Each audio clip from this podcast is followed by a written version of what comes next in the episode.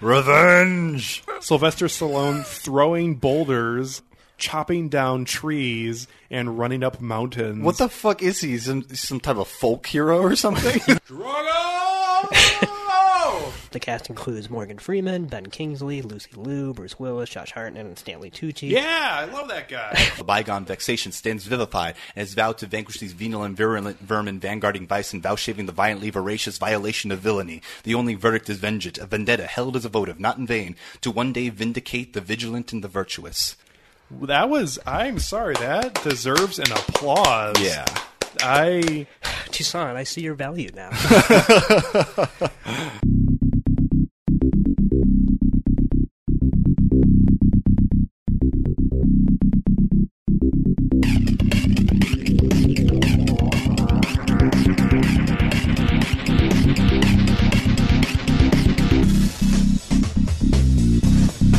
Why didn't you pull the machines? Why didn't you call them? You didn't see what was going on? Well, there's no way to determine that. Yes, Sam. there is. An infallible way. They won. Well, a casino. People got to win sometimes. Hey, what do you think? I'm a fucking idiot? Probability on one four-reel machine is a million and a half to one. On three machines in a row, it's in the billions. It cannot happen. Would not happen. You fucking Momo. What's the matter with you? Maybe it was the love of the planets.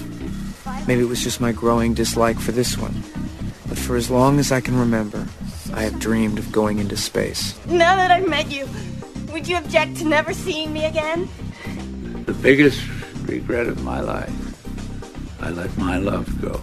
That price on my head, was that dead or alive? Don't remember.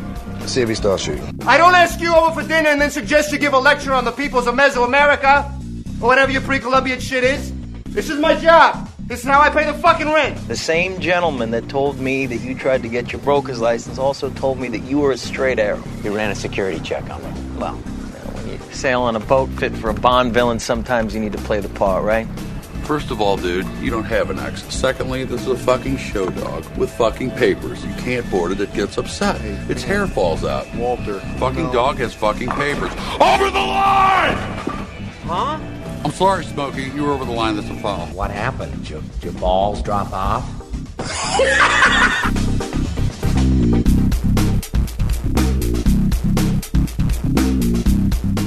Hey there, welcome into episode 31 of Film Tank. Whoa. Whoa, 31. That's a Whoa. big number. That's an odd number. If you turn it around, it's 13, which we've already done. Boom.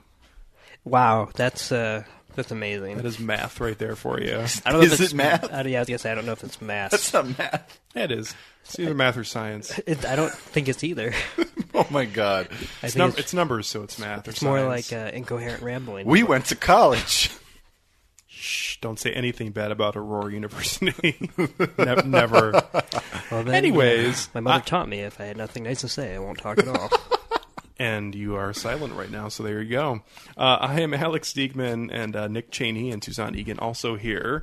As uh, on this episode, which is our uh, 31st, it will be our uh, third top six episode, as we'll be discussing our top six revenge films. Revenge! Yes, I love the enthusiasm, Toussaint. High five right there. Yeah. Okay. Yes. Gonna Why does what's he get a mine. high five, but when I make my awesome jokes, I get a dead silence? Because your jokes.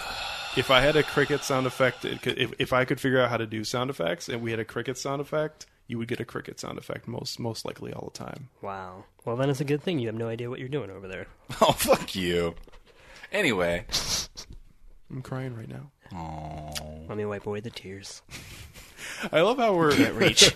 we're we're being sarcastic and and doing kind of somewhat fun things, and like Nick is seriously reaching across the table, like Oh, trying yeah. to wipe the fake tears off my face. We, we we mean everything we say here. I guess we would so. never lie to our listeners. Never. No, no, we're not that kind of crowd. So, anyways, uh, again, top six revenge films. We had kind of a criteria for this, is it's not necessarily your favorite out of those films in terms of the overall film, but your favorite revenge storyline in those films. So these could be films that we think aren't the best films necessarily, but we love the storyline and we love the execution of it. Yeah. So I, I don't I don't necessarily think that any of us will have films that we hate on this list, but um, No, I mean for me, like I almost love all the films Yeah. on my list. It's just like my number three is one of my all-time favorite films, but none of the other films on the list is like one that I consider like an all-time classic. Right. But it's just how they deal with revenge. Yeah, for sure, and that's uh, I think a a good explanation of what we're going to be doing here. Uh, we do have uh, a one person who sent in a list, so we will uh, get to her list uh, a little bit later on when we're doing our lists. But I want to start off uh, by doing something we didn't get to on our other top six episodes, which was honorable mentions. I guess we did get to it a little bit on the superhero episode, but uh, I wanted to have kind of a, a small official segment about that. As I had a couple films I wanted to mention, and we'll see maybe some of them will get brought up by other hosts later on the show. Uh, the couple I wanted to mention, uh, one of them was actually a, a very recent film, and that was this year's The Gift. Which, um, without saying too much about it, because uh, I don't want to really spoil since it is a relatively new film. You kind of did spoil it for me now. Why? Well, then I'm able to like fill in the blanks of like what the gift is supposed to be about. Nah, man. Okay. It'll be good. There's a little more to it. Yeah, it's there. there It's not like the climax is just somebody screaming Revenge! "Revenge is your gift." Yeah. and then it just end credits. I mean, there's a little more. What's in the box? Revenge. What's in the box? Revenge, not a head or anything. So this film, I don't want to talk too much more about. It. I just want to say I thought it was a fantastic film, and the revenge storyline done in this film is also done very well. Uh, I guess I'll mention two more. Another film that I wanted to mention, another recent film, is John Wick, which uh, yeah, boy, is a great revenge film that is just a lot of fun going along for a ride, and also the revenge storyline. Although it, it's not like a great storyline throughout, but kind of the point of the film, uh, it makes the uh, action a lot more fun. At least did for me. And then uh, one film that I wanted to uh, mention uh, that is a, a little bit older, I guess now, is um, Gladiator, which uh, actually was a, Best Picture film, and um, I, I just like the uh, the kind of back and forth storyline that uh, they're trying to go against each other, even though it's kind of revenge for different reasons than they're actually getting revenge for. Uh, I do like the storyline in that film, and I'm surprised it won Best Picture. Still, it kind of boggles my mind. Is I don't think it's one of those that it, it won for being this over the top sort of Ridley Scott Lifetime Achievement Award Best Picture, but I, um, I I really do like the storyline in there, and I uh, like the uh, the revenge between uh, the two main characters, Maximus and whatever Joaquin Phoenix's character's name is. Yeah, I really quick to go off of what you're saying. Mhm. I the gift would be one of my honorable mentions because I almost did uh, include it. Um, but uh, as for um, what was I to say? One of the great things about the gift, without spoiling or whatever, is Yeah. I think out of all of the films that we might be talking about today, it's- it's one of the best jobs at portraying how the lines are blurred between somebody getting revenge and the person that deserves it, as far as like you know who uh, who's the real villain in the story. Because I think it does a like a yeah, just without getting too specific, it's, Yeah. it's hard to talk about, but Yeah. it's a very uh, non-black and white film because by the end it, you could really kind of go down on either person's side as to like who's the worst person in the scenario. So I, I Hmm. like that aspect a lot. Awesome. Did you have any more honorable mentions you wanted to? One that I was going to bring up was uh, Old Boy.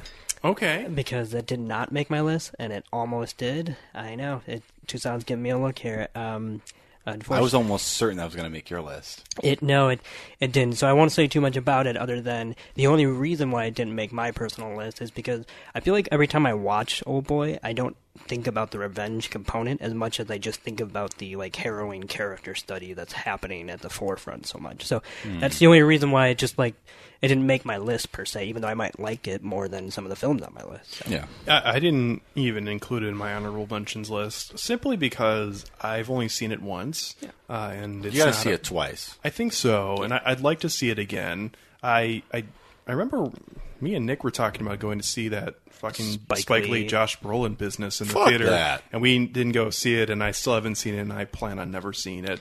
But um, yeah, Old Boy is a great film, and yeah, the the um, the end of the film is very thought provoking, and it also uh, definitely gets involved with the uh, the whole revenge storyline, and it kind of changes your perspective on it. We talked about that with the gift, where you've kind of changed your perspective on revenge a couple times throughout the film. I actually think, and I feel like the same way in Old Boy. Yeah, yeah, and I guess to really quickly sum it up as far as why I didn't include it was also the more I think about Old Boy, the more like I don't think the revenge component for me comes up really until the last half hour because it's more about uh, what's his name's story of like uh, ex not exiting, but getting out of the clutches of this psycho, and Yeah. then once he gets back into the gravity, you know, pulled back into that uh, universe, that's when the revenge, like the nature of revenge, becomes apparent. So it's just not something that dominates the plot. It's also why, really quickly, to name another honorable mention, I didn't include something like Django Unchained uh, on my list because I'm even more surprised by that. Holy shit! Well, I mean, that's a film I love, but I don't. When I watch that, I think of it way more as just a straight up drama, and I, I don't. I think Django himself is too empowered throughout the entire film for me to for me to think of it as something, or at least what I like out of a revenge film. I appreciate it on a much different level, like because it's mostly it's more it's more of an exploitation film than it is revenge. Because I was going to say Django isn't really necessarily getting revenge on Right. Calvin Candie. It's more of a spiritual revenge. So that's why if somebody included that on our list, I totally understand as Yeah. far as like, you know, sins of the past and now he's committing his own against the white people that have, you know, whatever. But it's not your typical, you know, this person did this to me or to somebody I know, therefore I'm going to do this to them type It's revenge. not a hit hit it over the head literal Yeah. revenge story, as I'm assuming Right. some of our other picks will be. Right, so that's why that, or like Inglourious Basterds, because that's kind of similar as far as uh, it's more spiritual and historical revenge. Uh, Mhm. yeah, just uh, narrowly missed my list. So those are those are my honorable mentions. Cool. Have anything to mention, Toussaint? Uh, no. Okay. But I would mention uh, John Wick just because you just reminded me of that, and that's a fucking awesome movie. But that didn't make my list. Cool. Yeah, it's uh, that was one that I was never actually going to make my list, That but puppy I is so cute. Uh, ooh. What he is? I know, but he it doesn't go too well for him. So What, what what happens? I walked out of the You'll the have to theater watch after and the first. find out. Oh God, That is one movie that my dad actually made me go see. That was actually What's good. wrong with that? Well, yeah, That's I a was good gonna one. say. Yeah, well, it's like I mean, for like every Did he have a stroke that day? or- No, for every shut up. For every ten, for every ten terrible films, there's at least like one good one. Well, that's Nice. good. Yeah. Well, It keeps you on your toes. Hey, you know what? Bad in 100 is is good. Mm-hmm. Maybe try to get it above the Mendoza line next time. Get it over 200. There you go. So I guess I'll start us off with our top six uh, revenge films. Uh, and my number six. Uh, what? You guys laughing? No, I think he's laughing at my stroke joke. Oh, it was pretty. Yeah, pretty. eh, not not great. I, I appreciated it. Oh you, my thank God. I thought it was great. I'm going to Listen, laugh about you know, it later. They're not all hits, but you know, doesn't, not going to stop me from throwing out the pitches. You know what? That's that is a good way to look at it. It's a good way to live life. Thank you. What's your number six, Alex? Uh, my number six uh, actually comes to us pretty recently. It's uh, my Rose recent film on the list. It comes from 2013, uh, and actually it was the uh, the magic film Now You See Me, Oh. 2013. Um, n- not necessarily my favorite film, even though I did very much enjoy it, and uh, I enjoy films like this especially because they are meant to be more fun uh, necessarily than anything, even though there are some serious plot points. Uh, there is a story that tries to go somewhat deep, even though it really doesn't. I still feel like this is a really fun film, and also uh, at the end, you find out a lot about uh, the different connections between the characters and also between the story and uh, revenge does become a major plot point at the end. And again, uh, kind of like with the gift, since this is a recent film, I don't want to go too far into it because really, if you know everything about the ending, it spoils the entire film. And it's one of those movies that I, I think you can figure out what's happening uh, throughout the film. Uh, at least uh, you know towards the end before they get to the big reveal. Um, but at the same time, uh, it's I don't think it's one of those films where you want to ruin it for people who haven't seen it. And two, if you uh, if you would like to see it, uh, there is going to be a sequel coming out next year for this Mm. film, which I, I thought Now was surprising. to for- see me. Well, yeah. There, it's it's like called the second act or something like that. Oh, like a magic trick. Well, ah, look at you. Well, it was, it was a film that was a I, I wouldn't say necessarily a surprise hit, but it was made for like thirty five million dollars, and it ended up making three hundred and seventy million globally. I'm going to ask a question right now, Okay. and I'm not kidding, just because I haven't seen it, so that's why I'm actually asking for clarification. Okay. But there were quite a few magic movies that came out that year, like the Burt Wonderstone and whatnot. Is this just so I remember? Is this the one with like Dave Franco and Yeah. uh, like with Isla Woody Fisher? Harrelson, Isla Fisher. Just wanted to make uh, sure. Jesse Eisenberg, I was and thinking Mark Ruffalo. Oh, okay. Yeah, Michael Caine, Okay. um, Morgan Freeman. I'm Yeah. thinking about 21. I'm thinking about 21 with Laurence Fishburne. Oh, Sorry. that's a totally different film. Yeah, it took place in Vegas, but I was just like, oh. It did, and there was one scene from this film in Las Vegas. So Oh. it, that, That was close. Of, yeah. there's a black guy in the movie. I mean, come on now. Laurence Fishburne and Morgan Freeman are the same guy, right? No, no, no. Okay. Anyways, uh, now you see me number six on my list, and I really do enjoy the uh, the revenge storyline, and I think uh, other people should check it out. And I'm going to talk more in depth about the other films on my list, but I, I want to keep that one somewhat brief because I, I still think it's too recent to spoil it on a top six episode, especially since the uh, storyline is you probably would want to Yeah. not be spoiled on if you wanted to actually see it. So that was my number six, and let's move on to Toussaint. Okay, so my list is more of going to move from less focused on revenge sort of films to more revenge centric films, just because it kind of took me a while to like nail down like some core like revenge films that I've seen before. It's like I'm just kind of like grasping at some of them. But my number six is uh, The Prestige. Okay. Mostly because uh, I really enjoy the chemistry between Hugh Jackman and Christian Bale and their roles as uh, Robert Angier and Alfred Borden, and seeing just how these two aspiring magic- like magicians like started out sort of as colleagues and friends, and eventually that obsession just kind of like drives one of them to commit almost a unspeakable act against another. And in turn, another unspeakable act happens towards them. Yeah. Um, it's not really the main draw of like why I enjoy that film. I'm more drawn to like the the kind of sideline thematic critique of like science and mysticism and how there's kind of like a line between the two of them and how they kind of compel an audience to draw them forward in that. But revenge is uh, main propulsion behind all the events in that, and I think that it's just a very well told story, and I think that you should definitely go see it if you haven't already.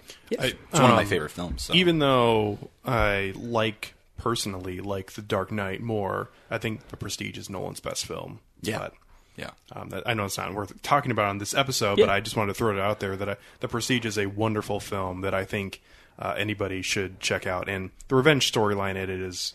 It's obviously there Yeah. as Oh, it, yeah. it goes back and forth between the two characters, and it really is And that's what's a back and forth story. Interesting, yeah, because it's not just one person going after another for the whole running time, and it's it's literally just two people trying to get the upper hand uh, every step of the way forward, which kind of that's what makes it, I would say, good for repeat viewing, considering it is heavily reliant on a twist at the end of the film. And even if you've seen the twist, like it doesn't devalue the film. It doesn't make it less enjoyable. In fact, it makes it even more enjoyable seeing how these these little hints at at it are just sprinkled out throughout the entire film. What are you talking about? Like the uh, the birds in the uh, the opening scene with the uh, Rebecca Hall's character and the yeah, kid? Yeah, Mhm. yeah, yeah. uh, just like details like that, like you were able to appreciate more upon like second or even third or fourth viewings. Yeah. So. Yeah, it's definitely one of the Nolan films. that I would say I wouldn't say few necessarily because he's got like eight or nine films now, but it's one of the films that I feel like gets gets better with age, other Mm-hmm. than some of his other films, which are just like, eh, not so sure about that. Mm-hmm. So I agree. very cool. Moving on to Nick and his number six. I'm so glad you asked. It is actually a movie that's already been brought up. Really? It is Okay. called John Wick. Okay. Because I love John Wick. I, Hell yeah. I it's just oh man, that was one of my favorite movies of last year, and part of that was because of how I would say simplified it took the revenge structure. It literally the first ten minutes set up you know why John Wick wants revenge, uh, but it just I just think it does a great job at conveying like one of the reasons one would resort to revenge, which is literally they're left with no other options. Mm-hmm. Because i mean if you have you know john wick's character his wife dies and then she leaves him behind the most adorable beagle puppy. This is the symbol of her love Yes. for you. and then you have an asshole man child come in steal his car and kill his dog. Literally the two only things uh, that he loves in this world because you saw him taking care of the dog because of what it means to the de- deceased wife, and you saw him taking joy rides in his car. Like these are the only things that he can cling to uh, and like you know show affection for. At most, he could have just stolen the car and Yeah. not killed his dog. exactly. It was just a fucking car, just a fucking dog. Just a dog. Viggo. When Ellen died, I lost everything. until that dog arrived on my doorstep. A final gift from my wife. In that moment, I received some semblance of hope. An opportunity to grieve unalone. And your son took that from me. Stole that from me. Killed that from me! People keep asking if I'm back, and I haven't really had an answer. But now, yeah, I'm thinking I'm back. So you can either hand over your son, or you can die screaming alongside him! But then what I love is that there's also a kind of a reversal because it's the the child. I, I call him a man child because I forget his real name, but he really is like a baby. I love the really quick tangent. I love the scene when he's in like the hot tub and he's asking for another bottle and he just sounds like a baby because he's like, "I want my bottle," and then he just splashes the water. um, but what I love is that there's also a reversal of like what we normally expect from the like let's say antagonists of these kind of stories because he's a uh, the I forget who plays the. Uh, Yeah, it's the guy who played Blomkvist in Yeah. um, in the uh, original uh, Girl with the Dragon Tattoo right. films. I love that he's immediately scared of John Wick. It's not like it's like, oh, well, you know, we shouldn't have done that. It was like, no, you shouldn't have done that, and now we're all gonna fucking die because. So it's kind of like it doesn't necessarily suck the tension out of this situation because it's still wonderfully shot, and you know, there's some of the choreography of those action scenes. They're just fantastic. That it's just a treat to watch start to finish. But it doesn't play off of that like who's gonna win. It's just kind of like everybody knows what this fatalistic outcome will be, and that's what's most terrifying of, of it all. You So- done fucked up. You fucked up, kid. It's a weird, um, it's a weird, surreal atmosphere throughout the entire film because we're living. Not that we're living in a world in that film that isn't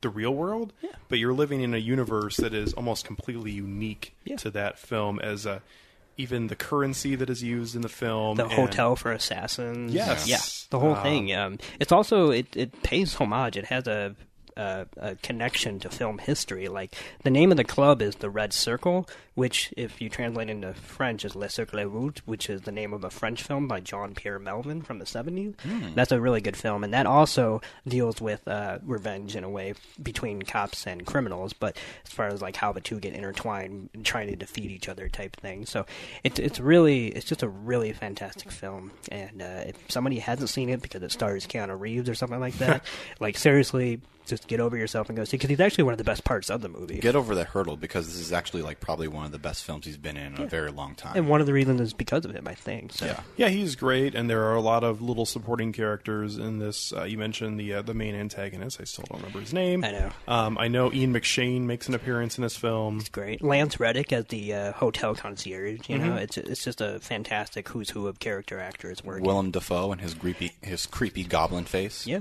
Yeah. Even uh, Adrianne Palicki, even if I don't think her character is that well developed, she's got a great kick-ass scene when uh, she's like kicking John Wick's ass in the hotel room and whatnot.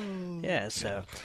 yeah, so that is uh, my number six, Good and stuff. it's a good segue into uh, our guest list, which is by uh, one of our longtime uh, listeners, Caroline Decker. She decided to send in a list, and she also sent in little blurbs to actually explain her choices, so we don't even have to like you know speak for her. Thank you, Caroline. Yeah, so her number six is a film called John Wick. Did you guys do this? No, no. Uh, but I'm going to read what she wrote, and this is in all caps, not all of her blurbs, but this is how passionate she is about her explanation for John Wick. Uh, but I'm not going to shout. Uh, but her Please don't. No, her explanation is that monster m- murdered an adorable little puppy. You better believe I support Keanu Reeves killing his sorry ass after various epically choreographed, beautifully shot fight scenes of mob goon destruction that also happens to function as a master class in cinema world building. Fuck that guy. And I really don't think I could uh, express it better than that. I mean, that should have just been the tagline for the film. It would have been kind of long, but yeah, but no, I think they could have fit it on the poster. Covered up Keanu Reeves' face. Oh, yeah? yeah. There, there's unfortunately there's been more text on posters, so Yes, there is. Yeah, like that poster for the uh, the visit. Oh boy, Fuck that. Yeah, Yeah. yeah, Yeah. I don't know if we're going to have any M Night Shyamalan films mentioned on this. Uh, this No, it's not like the superhero list.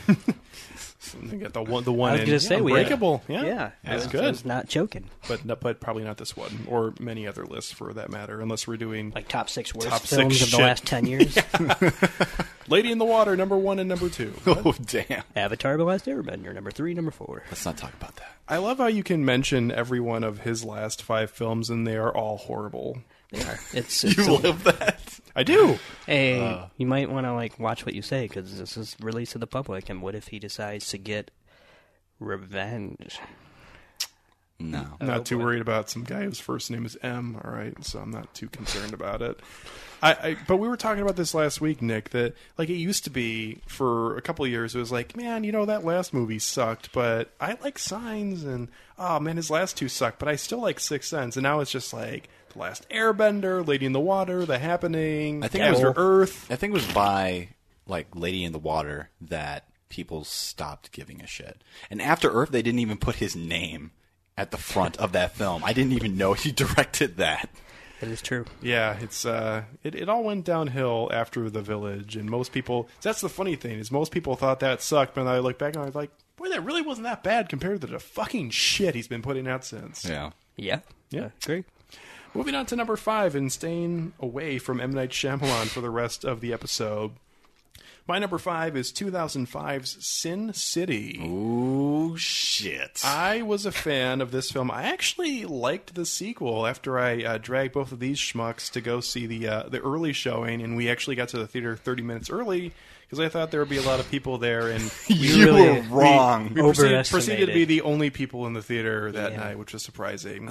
It wasn't surprising. It, it was a good film. I was the one who said, "Let's have another beer. Let's just stay here." Yeah. you're like, "No, what if uh, we?" And I'm like, okay, "Alex, you get you have to at least get your ad- Sin City blinders off." you have to at least admit that it was a little surprising that the first showing of the second Sin City film had nobody else. In It the wasn't theater. surprising to me. Come on, man. Okay. Anyways, It's a sequel to a movie that That I- came out in like ten years ago, Yeah. Right. And as if like nothing has passed since then. Like it just it doesn't surprise me. And okay. It didn't have that cool theme song.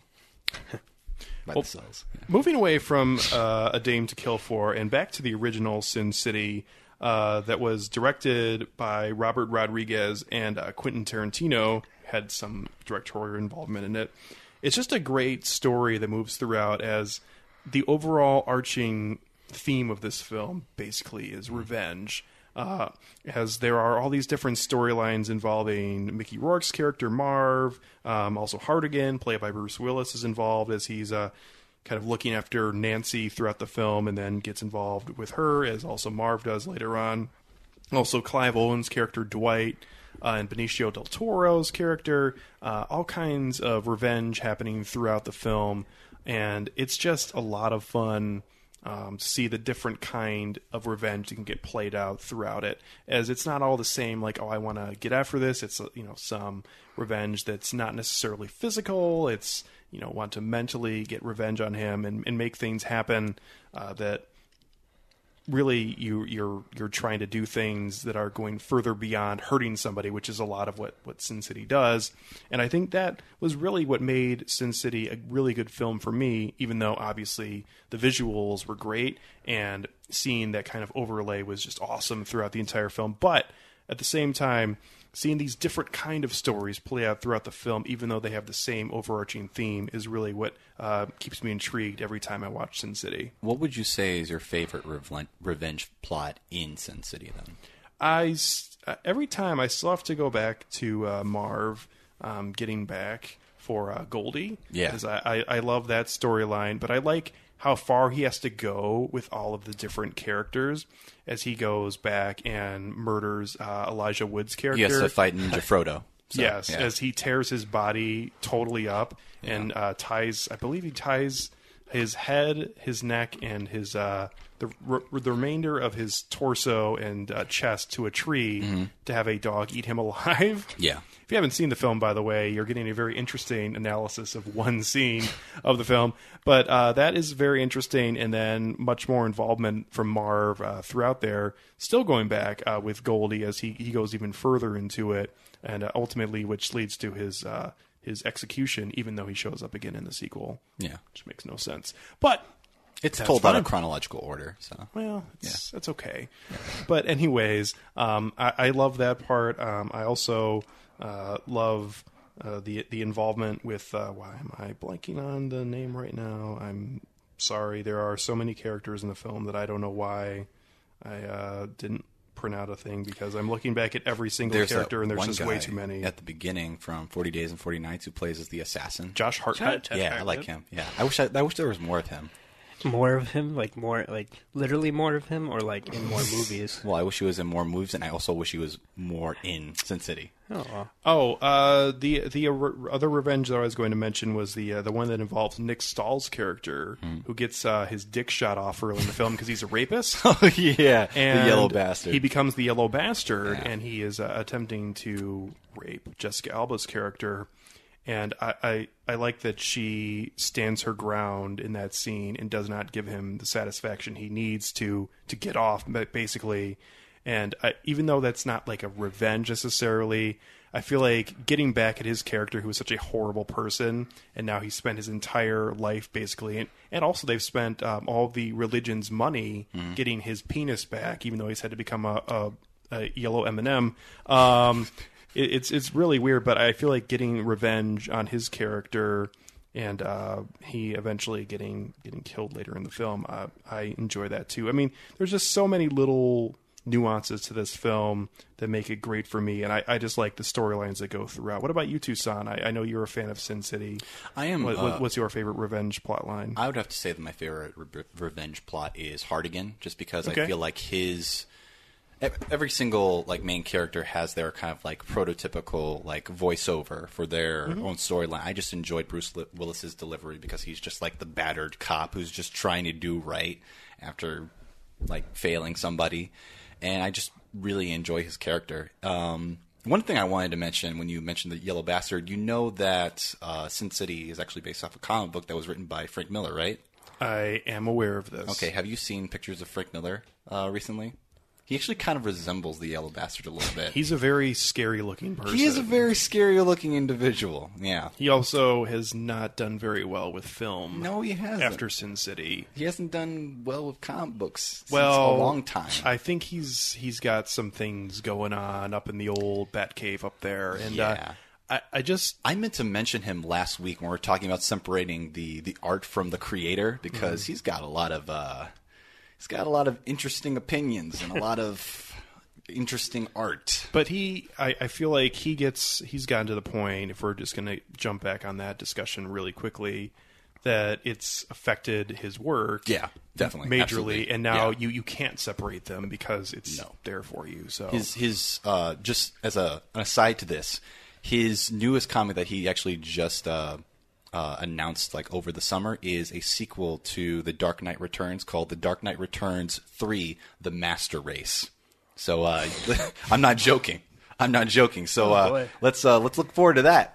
Let's look forward to that, guys. I don't see many uh, films ahead for Frank Miller. I think his time in movie is probably done. um, if I'm surprised he got another chance after The Spirit, but I think Rodriguez is willing to vouch for him apparently. So Yeah, Rodriguez also might not have that many chances left either. So uh, we'll see about that. Moving on to Toussaint in his number five. Okay, my number five has already been mentioned here. Um, my number five is Django Unchained. Okay. because I actually do. I, I, I will agree that it's more of. It, it's less of a revenge film as it is more of a uh, exploitation film. And I was mostly saying as far as just what I respond to Yeah. in the film. Yeah. So it's definitely a prominent theme. I think the uh, the first uh, half of the film when he's hunting after the the brothers who basically took his wife and sold her into bondage. If you were to see any of these three gentlemen again, would you recognize them? Hey, stop talking to him like that. Like what? Like that. My good man, I'm simply trying to ascertain. Speak English, goddammit. Everybody calm down. I'm simply a customer trying to conduct a transaction. I don't care. No sale. Now off with you. Don't be ridiculous. Of course they're for sale. Move it. My good man, did you simply get carried away with your dramatic gesture, or are you pointing your weapon at me with lethal intention? Last chance, fancy pants. Oh, very well. I really enjoyed him like dressing as like a an old dandy and then going to the plantation and then it's like you let somebody dress you like that? No i dressed myself. You chose to dress like that? And just like going and murdering those brothers and like whipping one of them and then shooting the other one in the heart. That was so fucking badass. Y'all want to see some shit?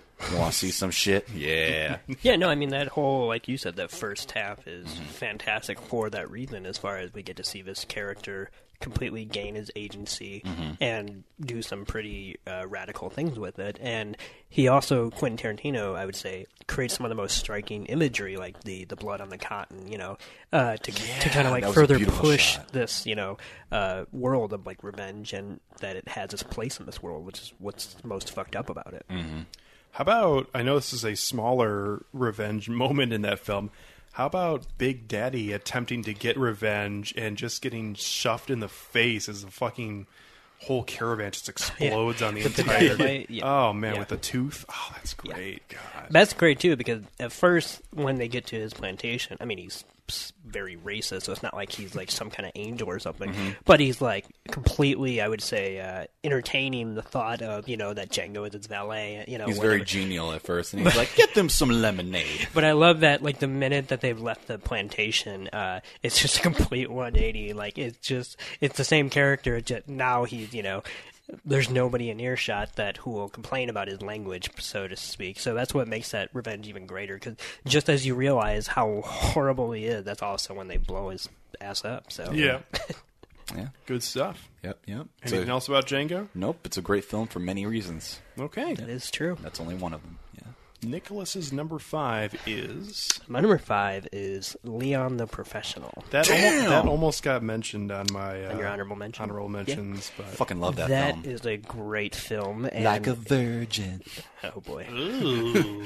yeah, and uh, that's actually we're we're laughing, but that's one of my favorite parts of not that part, but one of my favorite like recurring things in that movie is that I, I do love movies that uh, kind of I would say challenge our expectations of what relationships should look like. Are And you I- talking I don't about- mean that in a romantic sense, but just human to human interaction. Are you talking about the the Netflix version or the international version? Oh, I, of I The watched the international version. Okay. I didn't watch the or the theatrical U.S. version. Yeah. Um, but I love that while this is happening, that almost weirdly makes the revenge uh, component of it kind of poignant, in my opinion. Like the fact that because it's Gary Oldman's character, uh, who's great in it, by the way. I just. Mm. I love his everyone, Everyone. in the uh, in the final whatever. It's just great. Um, but he's the one who ends up, yeah, you know, destroying uh, Natalie Portman's character's family, Mm-hmm. and that's what I love about this movie is that Jean Reno's character uh, Leon uh, is kind of dragged into this because of his affection for this child, and not, in my opinion, in a gross way, because he himself, you know, rebuffs any weird things that uh, Natalie Portman character tries to grow up too fast and doing and whatnot. But like, it's it's truly like he's going out of his way because he's a lonely person, I think himself, and so it's not his. That's that's what kind of makes this one of the outliers on my list, and just in the revenge genre in general, is that here's the person that is completely capable of committing revenge, but he's only doing it really on somebody else's behalf. It is in no way a benefit to himself. There, there's also something to say about his character, and I, I don't know if I've made this comparison, at least on the podcast before. I may have made it to you guys between uh, Jean Reno's character and Leon the Professional and Tom Hardy's character in The Drop.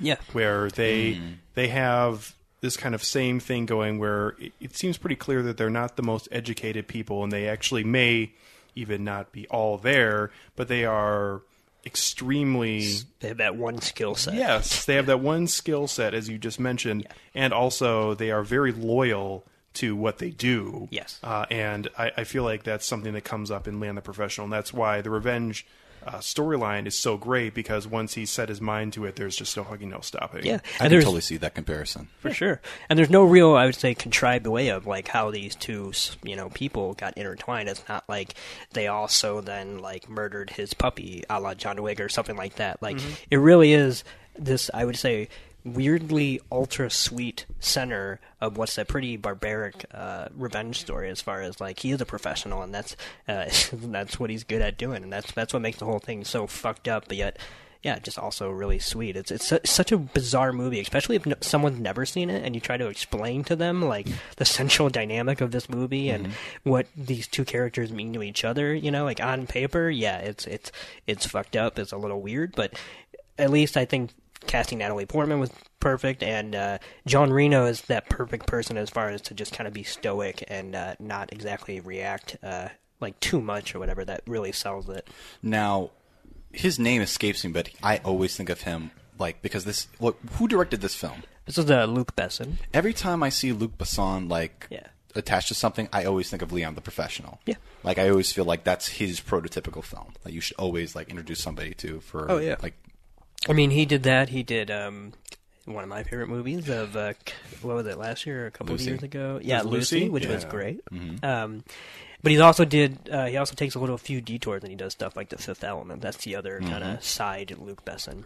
Um, but yeah, no, Leon the Professional is just, in my opinion, fantastic. And yeah, I guess uh, to sum it all up, one of the reasons why I I'm highlighting it is because I like the idea that it's it's not getting revenge for your own sake, but for the betterment of like a community in, in a way. So, 'cause- yeah, Absolutely. So let's hear Caroline's uh, description of why Leon the Professional is her fifth movie on this list. That's very funny. So her number five is Leon the. Pr- No, I'm just kidding. her number five is actually a movie called Point Blank from 1967. Okay. So she, Caroline says, if anyone liked Payback with Mel Gibson, watch this, the original. Considering the time it was released, the film is remarkably gritty and intense, not to mention really well directed by John Boorman. It also boasts a very, very good motive for the protagonist, losing two kinds of booty to your best friend in the form of A, riches from a heist you pull off together, and B, your wife, are pretty good for seeking retribution.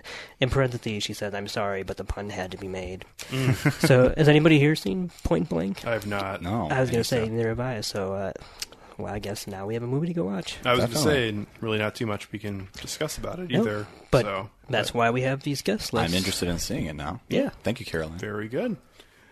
Uh, all right, moving on to number four, and uh, my number four on my list may have actually been uh, one spot higher, but it made too much sense to have this as my number four, so I did that. Fantastic Four. It is not. Un- unfortunately, sorry, it would have been fun to talk about um, all of the Fantastic Four films, actually.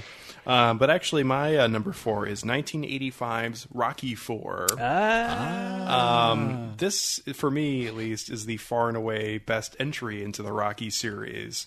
Even better than the, for some reason, best picture winning Rocky One. Um, but Rocky Four just involves that great storyline of fucking enormous Ivan Drago murdering Apollo Creed in the ring, and Rocky Four going back to the Soviet Union and getting his revenge and beating Drago in the big fight on Christmas Day, nonetheless. I need to see this. You've, never, seen, it? I've never seen oh, it. Oh my god! Oh it, my is, God. it is. It is just. It's just terrific. Bad. Bad movie. It sounds like a very special episode of Rocky. Oh, it is special. It oh is. It is from all aspects not a good movie, but Yeah. it is just. It is so damn entertaining. I mean, I would say none of the Rocky movies are quote unquote good, movies, but they're all compulsively watchable in my Oh, yeah. opinion. Like I don't really even like them, but because I grew up watching them because I had an older brother that loved them for some reason. Mhm. I think he just liked to hit things, but uh, um, I do have an affection for them that I wouldn't had I not watched them when I was a child. Well, and that's the, kind of the same thing for me as I got introduced to the Rocky movies at a shockingly young age. And they always get run on, at least the first four are getting run on marathons all the time.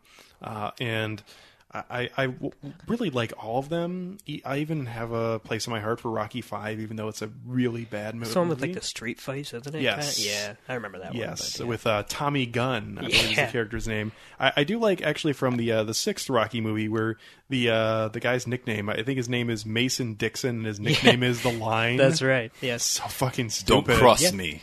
Yeah. Well, it's the, the Mason Dixon line. Yeah, I know. Okay. so Rocky Four, though, uh, just to, to get a little more involved in it, it really is the storyline that the Russian who is all roided out comes back and actually in a exhibition box, boxing match that's in the middle of like a a stage in Las Vegas, Nevada, like seriously murders Apollo Creed with his hands and just says, "I beat him. If he dies, he dies." And then the next time we see him is in the ring, really. Uh, when Rocky is back in the Soviet Union fighting him and by overcoming all of the odds and defeating this fucking Incredible Hulk monster. Now it's been a while, so I have a question to ask. Okay. But um, does Ivan Drago? Rocky doesn't murder Ivan, right? No. In the ring. No. So this new movie, uh, Creed, maybe could have Creed's son come and murder Ivan Drago in a surprise last minute twist. I I highly doubt it. I do not think uh, it would be kind of weird if he went over and like sad He's sack, still alive Sad sack Dolph Lundgren got- is sitting yeah. over there, just like, "Who the fuck are you?" And he just fucking His murders one him. appearance from an episode of Chuck Residual, they're still coming in. and- yeah. Oh God! Damn.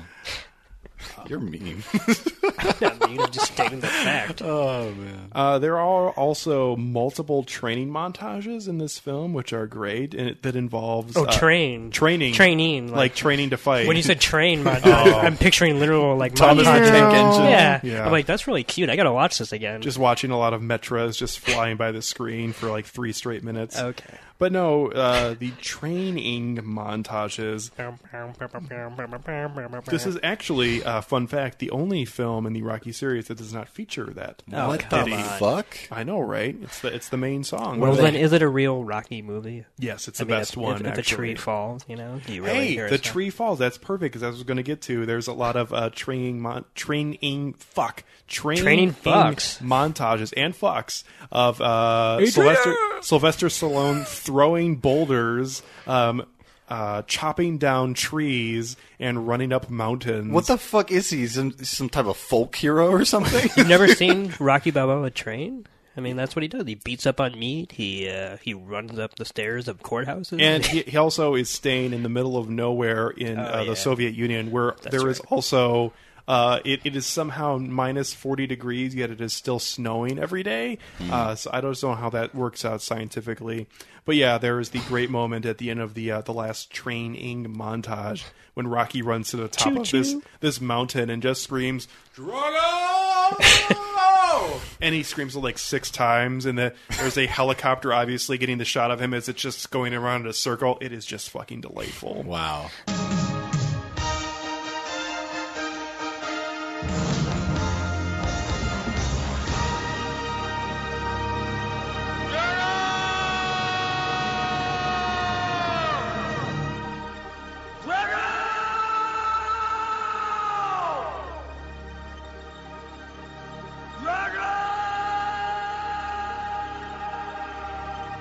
Just like this movie, it's a lot of fun.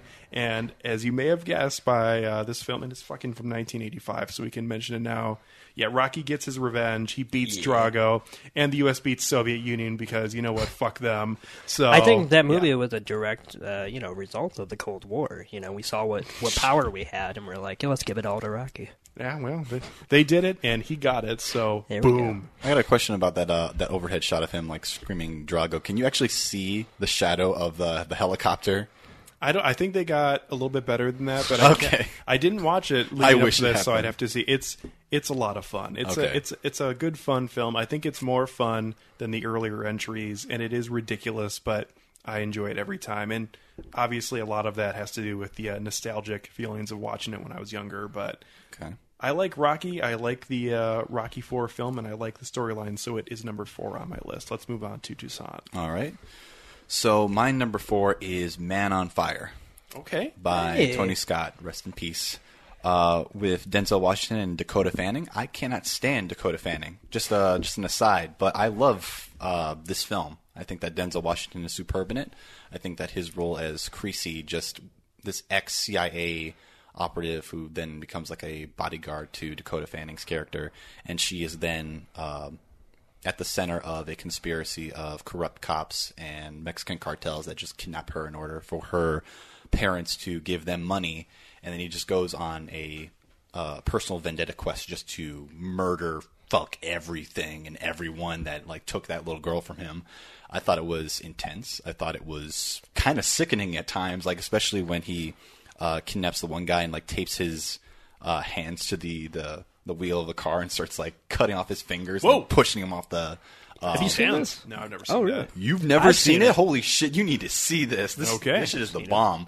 Um, yeah, I, I just really enjoy the cinematography. I enjoy like the uh, these saturated colors and like that kind of like that wash. It just feels very weird and sickening and, and surreal. And it's a really good movie. I've seen it, and not only have I seen it, but I forgot to mention that Caroline wrote down honorable mentions, and Man on Fire was one of the ones she listed. Okay. So I completely just reminded myself of that. Awesome. Yeah, but it is a you know I watched it quite a bit when I was growing up because Mm-hmm. I think I got it like out of one of those like you know buy five dollar or buy five movies for twenty bucks from Blockbuster type. It's one of those films, yeah. Yeah, but it I it it, it was an endlessly watchable for me when I was uh, growing. I haven't seen it since then, but I have fond memories of it, Mm-hmm. and uh, I do remember it taking the whole revenge plot pretty seriously for being like a what we normally see Denzel Washington do these days, as far as like like the Equalizer Mm-hmm. or whatever. It seemed a little bit more cut rate as far as like taking uh, the the violence and the uh, the, the motives a lot more. Uh, down to earth. So It to doesn't speak. kid around. That's a very weird film to look back on fondly. Fondly is not the word that I would I would use to describe Man on Fire. I like seeing people get maimed. yeah. So that's my uh, that's my number four. Awesome. Yeah. Well, my number four is a little film, or should I say, two films called Kill Bill. Because I'm not Oh, okay. not picking one or the other. That's fine. Um, uh, but yeah, I mean, what hasn't already been said about Kill Bill, I'm not going to speak too much about it because everybody's seen it. But I, I love Kill Bill. It's uh, it is the most like purest distillation, I think, of revenge and Quentin Tarantino's, uh, you know, over so to speak.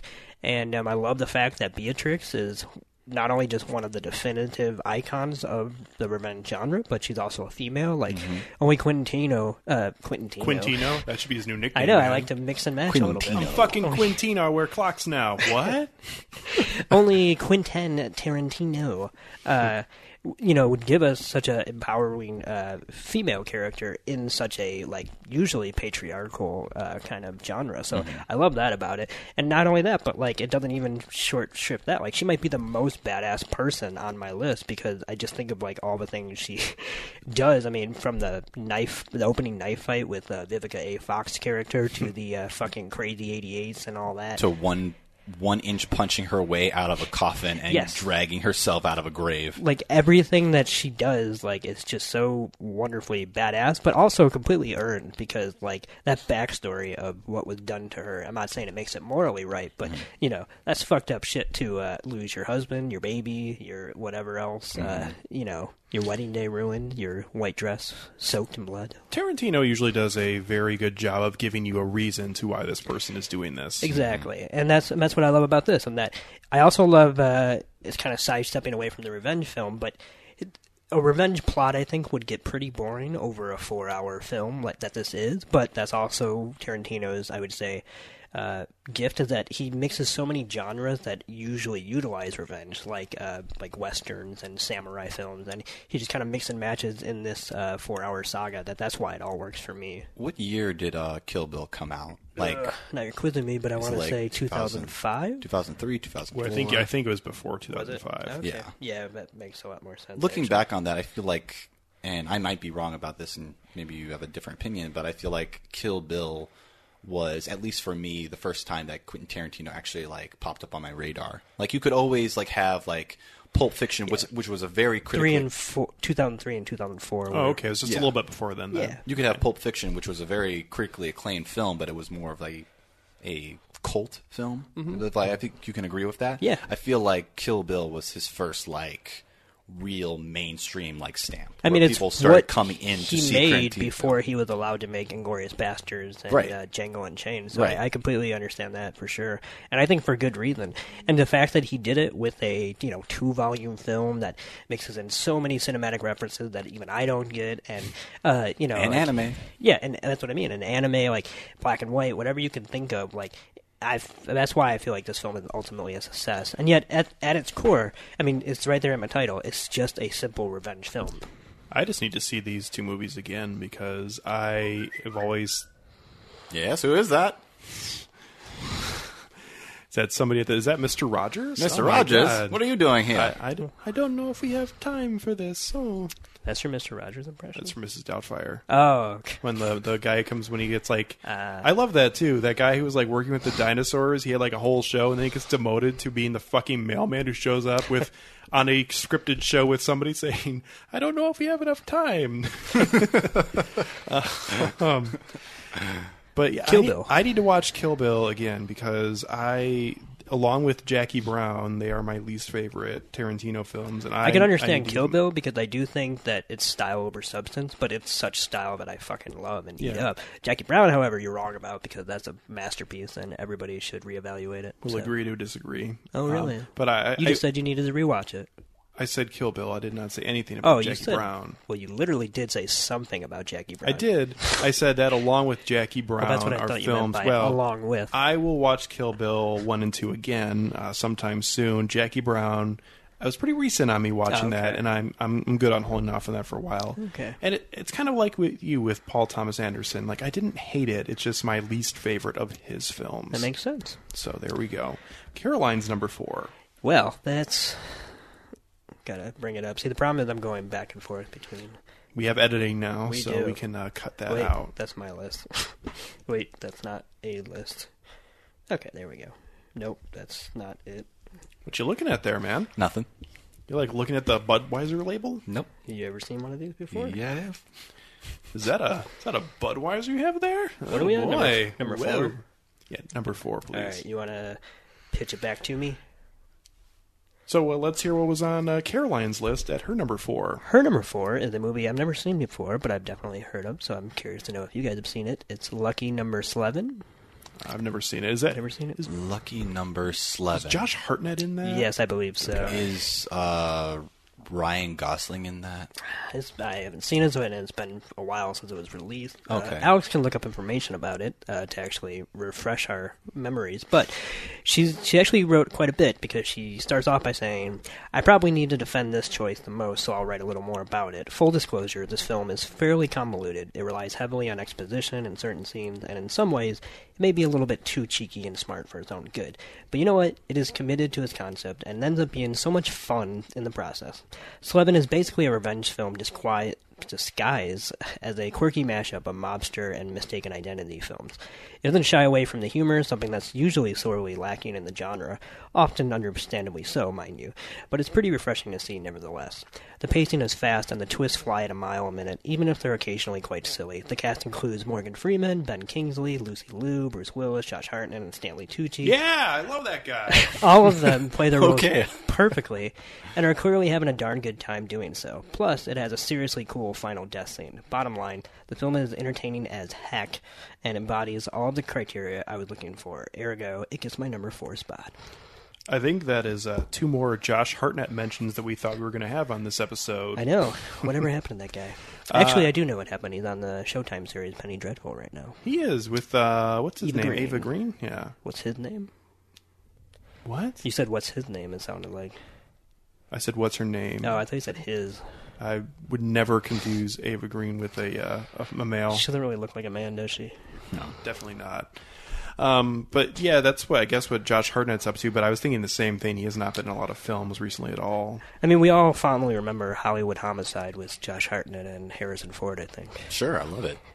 No, I've never no, seen it. not really. I've never seen it. Hollywood Homicide. I Do you remember that? I remember he was in that one film, uh, the, the, the Black Dahlia murder. He was in that too. That also was not good. He's Yeah. in quite a lot of films, actually. Like Yeah. in, in that time when he was like still a thing. Were any of them good? Or Sin City was good. He was in that for about Was three it? minutes. Yeah, it's great. Three minutes. yeah. Yeah. But uh, so um, yeah, I, I really don't know anything else about Lucky Number Slevin though. It's got I, a, it's got I a know cool I've name. seen it. It came out the same time as something else that I want to say was very similar to it, and I feel like it got overshadowed. But now I'm gonna like. It's stupid for me to even bring that up if I can't remember what the other film was, but it'll hit me maybe sometime during this episode, and I'll ref- I'll remind you all. We've all got three movies left, so hopefully it'll it'll, it'll come to you. So There there, you go. go. So yeah, we're halfway through this uh, top six episode. I guess this might be a good time to mention if if you had a top six revenge film uh, list that you would like to to get to us and have us read on a, another episode, you can always send that to us at filmtankshow at gmail.com. And also, if you have a suggestion for what you think our next top six episode will be, and we'll probably have one in the next uh, two or three months, you can always send that to uh, filmtankshow at gmail.com as really, well. Really quick, do you want me to really quickly mention the one other honorable mention that Caroline had on her? Uh, Oh, sure, that- on her this list. would be a Yes, great time for that. Yeah, uh, she also mentions the Korean film *The Man from Nowhere*, and she said it's Hmm. like Leon the Professional, but with much more copious amounts of blood and gore. That just so happens to be in Korean, Oh, I and it's to a film I've been meaning to see for the longest time. Um, and this is not a spoiler, but uh, I have a funny story to tell about it later. Oh, okay. Well, we will look forward to that. There you go. Moving on to my number three, uh, actually involves the aforementioned Stanley Tucci, uh, as I'm, I'm a big fan of his, and he plays a minor role in 2002's Road to Perdition. Uh, Ooh, yeah. I need to see that. You never, never seen it? I really want to see Road to Perdition. It's. Uh, I actually watched it for the first time in quite a while last year, and I actually liked liked it a little less than I uh, previously remember. I know Nick was not a huge fan. It's not really your genre. I It's not you, my genre. I didn't hate it or anything like Yeah. that, but no, it just didn't do. Aside, aside from a few standout scenes, Yeah, there were some weird choices in the film. I, we won't go too deep into it, but I, I feel like Paul Newman was almost wasted in this film. In his his last role ever, it's like uh, it's still it's not bad. Yeah. But I, I think for having him be there, I was kind of surprised that he just was not involved as much as I remembered him being. right? Also, for anybody listening, just to kind of clarify this part, is for some, uh, for people like us who are recording this podcast, part of its appeal was the fact that it was shot downtown Geneva. That's part of true. It, uh, was shot downtown Geneva in the old Geneva Hotel, right? Mhm. Um, so naturally, I remember when it was shooting there, and you know, like the movie set was set up. So that was half the reason why I even remember this film at all, and like go back to revisit it. Yeah. But this is uh, for me getting on the the actual story of the film. Uh, this is a great revenge story that involves uh, Tom Hanks after his uh, wife and uh, young youngest child are brutally murdered by someone who I actually did forget about was in this film, but he is I think the scene stealer, which is Daniel Craig in an early role playing uh, a demented uh, child of uh, Paul Newman. I actually think it was a good casting choice because he actually kind of looks like him too. Um, and this was you know pre Bond days, so Daniel Craig working with Sam Mendes back then. Uh, he's the the best part of the film, but Tom Hanks, who's the main character, Michael Sullivan, um, really trying to uh, get back at Daniel Craig and other people um, for this this this murder that he committed upon his family as Daniel Craig murders his wife and youngest child. And uh, Michael Sullivan, played by Tom Hanks, and his younger uh, child, uh, Michael Sullivan Jr., are, are on the road, basically on the run. While at the same time being on the run, they're also uh, attempting to uh, steal the mob's money as they try to get them to give uh, Daniel Craig's name. And just like with Boardwalk Empire, which uh, I, one of my favorite TV series of recent memory, one that I actually watched the, the full run of, this does a, a really good job, I think, of mixing fiction with fact as we see characters like Al Capone. Uh, and I also mentioned uh, Stanley Tucci, who makes an appearance here as he plays uh, Frank Nitti. Uh, uh, so, real characters showing up in this film, but also fictitious characters uh, arriving and kind of interweaving that story together. was This is uh, I gotta. I could be completely wrong about this, but I just feel like I have to ask: Was this based on a graphic novel, Road to Perdition? I, I don't believe so. Oh, okay, then I don't know what I'm thinking of. Then never mind. You can just forget I ever said that. I do know that uh, this might di- be. this did win uh, an Oscar actually for best cinematography as Conrad Hall won uh, this Oscar after he uh, passed away, and it, it does a, a beautiful film. I don't think anybody would ever look at this and say, "Well, that looked like shit." this is a great looking film, and the, just the storyline of Tom Hanks going out and fucking shooting people with a Tommy gun and stealing mob money from mob banks uh, as he has all this know-how because he does start off as this film as uh, Paul Newman's right-hand man, and uh, there's so many great revenge storylines that are interweaved throughout. You know, st- smaller storylines. Daniel Craig really wanting to get revenge for basically being the forgotten child of Paul Newman, and he you know goes way too far and murders Tom Hanks's wife and child, which is crazy. What what are you, what are you showing me here, man? Road to it's a comic. It is. It's a comic. So I was right. Huh, I just. I was trying to think because I just I started to fester in my head. I remembered that being one of those like once I heard it, I didn't realize that it was based off of comics. Well, there you go. Yeah. Actually, it was. Oh, yeah. Um, let's see. The there was a graphic novel written by right. Max Allan Collins and Richard Piers Rayner. Well, I guess I know what I'm talking about. I guess I will shut the fuck up. Um, really quick though, uh, just a lot of fun in this film. I have great memories of watching this when I was in my teenage years, and, and this really uh, was the start for me of really loving gangster films, as that's become something that's become one of my favorite genres. I love Goodfellas, Casino, uh, name it. Most uh, ga- uh, Godfather. A lot of gangster films are some of my favorites. Godfather of all time. 3. Let's not. You know, I, I keep I keep trying to get out from Godfather three, and it keeps pulling me back in, but not really because that movie Uh. sucks. It's well, it doesn't suck. I actually thought it really isn't that bad, but comparatively, it's it's it's it's like Daniel Craig compared to Tom Hanks. It's not Oh, quite there. okay. but Road to Perdition, number three on my list, and if you haven't seen it, I would check it out. It's a great film and it has a great revenge storyline. Moving on to Toussaint. Okay, so my number three has already been mentioned. It is Kill Bill Volume 1 and 2. What? Bill always said you were one of the best ladies he ever saw with an edged weapon. Fuck you, bitch. I know he didn't qualify that shit. So you can just kiss my motherfucking ass, Black Mamba. Black Mamba. I should have been motherfucking Black Mamba. Weapon of choice? Eh, if you want to stick with your butcher knife, that's fine with me. Very funny, bitch. Very funny, bitch.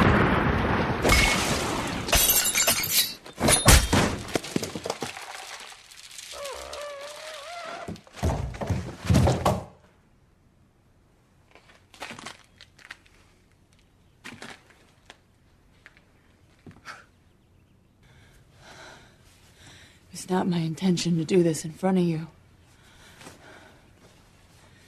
For that, I'm sorry. But you can take my word for it. Your mother had it coming. When you grow up, if you still feel raw about it,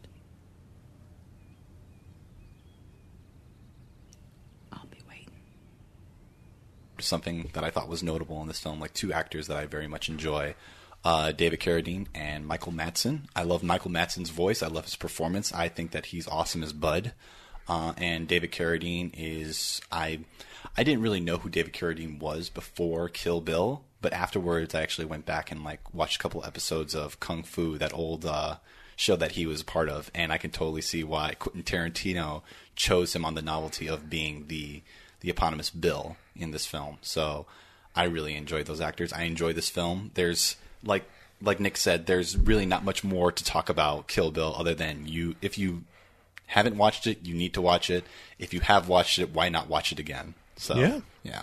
I need to watch it again. I need to watch both of them. So pretty much, yeah. So Watch much. one first and then watch the second one. Yeah, probably a good idea to follow Yeah. that order. And just some people don't, you know, realize that kind of thing, but it's right there in the titles. oh boy, one and two. Well, should I go now? Mhm. What are we on? Number three. We are. Well, my number three. my phone wouldn't unlock. okay, so what are we on now? Number three. Yes. All right. Well, my number three is a Christopher Nolan film called Memento. And that was one of those that, like, you know, when when we first, uh, between ourselves, uh, decided that we were going to do revenge films, it didn't immediately pop into my head. But once I remembered it, it's like one of the biggest revenge films as far as like it, it has to do with revenge almost through and through. Absolutely. But because of its structure, it it kind of becomes. Uh, bogged down in so many other things that are great about the movie. But that's what I love about this movie is that because of its structure, it, it shows almost the futileness of revenge. You know, it, to to go after revenge is just to chase somebody else's ghost. You know, you're never going to catch up, and it's just going to be that, that never-ending labyrinth of thinking that it's going to be cathartic and finding out that it's anything but. So, I mean, Memento, I, it's that's another one of those films that it's like it's what what hasn't been said about Memento. Um, I know both of you have seen Memento, Mhm.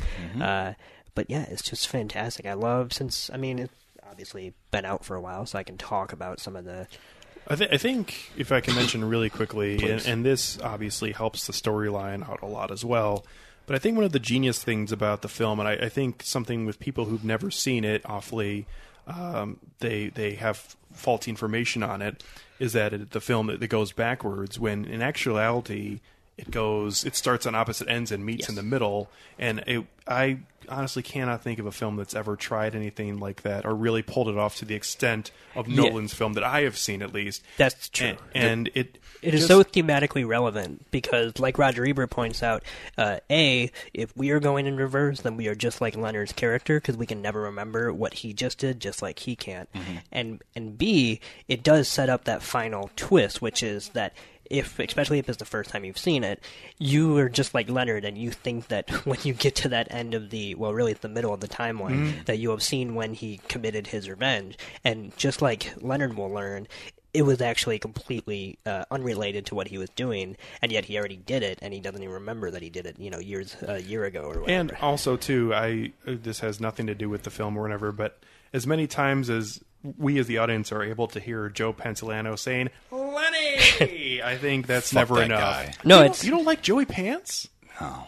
What you mean, like the actor or the character? I mean, I don't like the character. Oh, Oh, okay. well, yeah, the character is like I like him. manipulative. Yeah, but I, um, oh, he's also Cypher Judas from Matrix. Yeah, fuck yeah, he's that in a guy. lot of stuff. Yeah. Um, well, you know, bringing up uh, Lenny, one of the not Lenny, but uh, Teddy, uh, um, and when he says Lenny, one of the things that I love is some of the character moments like that. And if you know anything about like uh, retrograde amnesia or whatever, um, half the time there are certain triggers that can literally reset their mind. Like it doesn't always happen at the same time, but if you you can kind of force it to happen if you do the right thing. And one of those is to make a loud noise. So if you notice, Teddy will always make a loud noise, whether it's him screaming Lenny or him slamming a door or him knocking on a window as loud as he can, because he always wants to have the upper hand whenever he uh, runs into Leonard, which is just like one of those little details that I, you know, it took me like the fourth time to really notice. You know, like, and that's one of the best things about the film is that despite the fact that there's a huge twist at the end, you still get so much out of it the more you watch it. Have I told you about Sammy Jankis? Mm, yeah. I'm sick of hearing about the guy. What about John G? You think he's still here? Who? Johnny G, the guy you're looking for. I mean, that's why you haven't left town, am I right? Maybe. Leonard, look, you have to be very careful. Why? The other day, you mentioned that maybe somebody was trying to set you up, get you to kill the wrong guy. Oh, well, I go on facts, not recommendations, but thank you. Lenny, you can't trust a man's life to your little notes and pictures. Why not? Because your notes could be unreliable. Memory's unreliable. Ah, please. No, no, no, no, really. Memory's not perfect. It's not even that good. Ask the police. Eyewitness testimony is unreliable. That's- The cops don't catch a killer by sitting around remembering stuff. do Right, They, collect facts. that's not what I'm saying. They make notes and they draw conclusions. Facts, not memories. That's how you investigate. I know. It's what I used to do. Look, memory can change the shape of a room. It can change the color of a car. And memories can be distorted. And they're irrelevant if you have the facts. You really want to get this guy, don't you? He killed my wife. He took away my fucking memory. He destroyed my ability to live. You're living. Only for revenge. it's just a great film overall. I mean, I I don't Great. really think this is really what got Nolan on the map, even though. Uh, the Dark Knight is what people remember. Memento really people is people didn't started noticing. right? Like critically, of course, that's when everybody noticed, uh, you know, Memento and Christopher Nolan. But it wasn't until he made Batman that, like, once we saw the, you know, the the promos for Inception, it was from the guy who made the Dark Knight. That's when people actually realized but this, his name. We talked about cult films earlier. I mean, that Memento has made one of the you know bigger cult films so far of this millennium, just because of how much praise it has gotten back then and how much praise it gets now because people going back and seeing it and saying holy shit this is a really good movie. And it's Speaking it's so of- so fucking original. You talk about watching Nolan films over again and that's you know right there with the prestige for me in terms of watchability over and over and over again Speaking of Memento, uh, do either of you own the special edition of this DVD for Memento? I did because fuck that until DVD. I sold it because yes, it is ridiculous. Oh my God, I- it is not worth it just because it has the bonus feature of watching the film in chronological order. Which, like, why would you want to anyway? But uh, yeah, that whole DVD menu, which is set up to be like a mental institution test, where there are no actual like play movie, or you have to actually like answer questions that mean Fuck nothing. that. It is the most confusing and convoluted thing ever. If I have to go online in order to read a walkthrough of a DVD Yes. menu, Just to see how to press play, I'm play. too fucking old, Yes. or it's too fucking convoluted. Yes, I How, completely. how do I make the movie play? Yeah. You, you play. You press play. I'm all for like you know not to get on a tangent, but I'm all for like gimmicks like David Fincher putting the Never Been Kissed menu on the Fight Club DVD. Like that's just funny and thematically relevant because of the whole Project Mayhem type thing. But Mm-hmm. Mhm. but no, if you're if you're literally obstructing a viewer from watching your film, then you've done something wrong. Yeah. But yeah, um, but no, Me- Memento is my number three, and I, I fucking love that movie. And that's that's the one I was referring to earlier. That's probably my favorite movie out of all the movies I'm gonna name. Uh, but it might not be the most, uh, I would say, uh, or my favorite look at revenge itself. So very good. Okay, so Caroline's number three, if I can, there we go, is a film called The Limey, directed by Steven Soderbergh.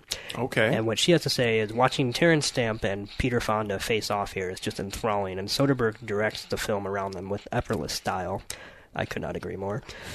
Uh, something else that sets it apart this is his effective use of nonlinear storytelling, which is not a small feat, given tidbits of background information about the main character, which is Stamp's character of Wilson, as it progresses. I found that this not only kept me on my toes, but made the enjoyment of his quest for revenge against the man who probably killed his daughter all the more simultaneously savory and bittersweet, because, spoiler alert, it turns out he was kind of a poopy father. Perhaps this is his last chance be- to be there for his daughter in a way he never really was before. And uh, yeah, no, I agree. Have you guys seen The Limey at all? I've never seen it. It's it's a great movie. Okay, duly noted. Perhaps I will uh, watch it sometime. Did I see that you uh, just watched that recently? I did. Okay, there you go. So had, had you seen it before or not? I had not, no. Oh, okay, very good. Moving on to number two. moving on to number spoilers. Hey man, I just it was it was right there. I just I just wanted to say something about it. Yeah, it's okay. Moving on to number two, uh, getting towards the top of our lists. Uh, number two on my list uh, was already mentioned earlier on, and uh, it was one of the films that immediately popped in my head when I was uh, thinking about uh, doing this episode, and that is uh, 2006's The Prestige, Ah. directed by Christopher Nolan, who's gotten mentioned uh, a lot so far on this episode. Yeah. Uh, Makes and- good movies. Yeah, the the this film is just so delightful from start to finish, and it never gets old for me every time I put it in.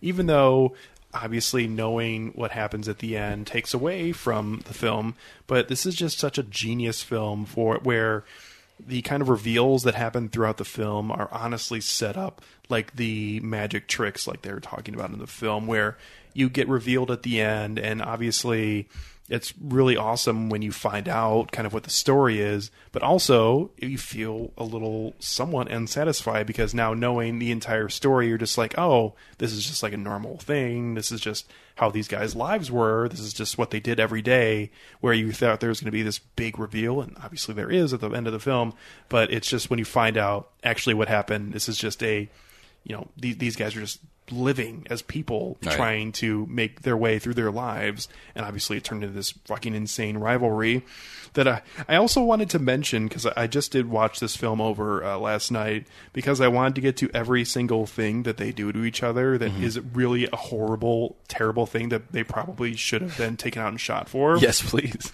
So let's start off. Um, and also, I did want to mention that uh, Rebecca Hall's character, uh, mentioning uh, early on in the film when uh, Christian Bale tells her how he does one of the magic tricks, and she says, "Oh well, once you know, it's it's very obvious," which is very much true for everything in this film. Where it's just Mhm. like, "Yeah, of, of course." Now that I know, duh.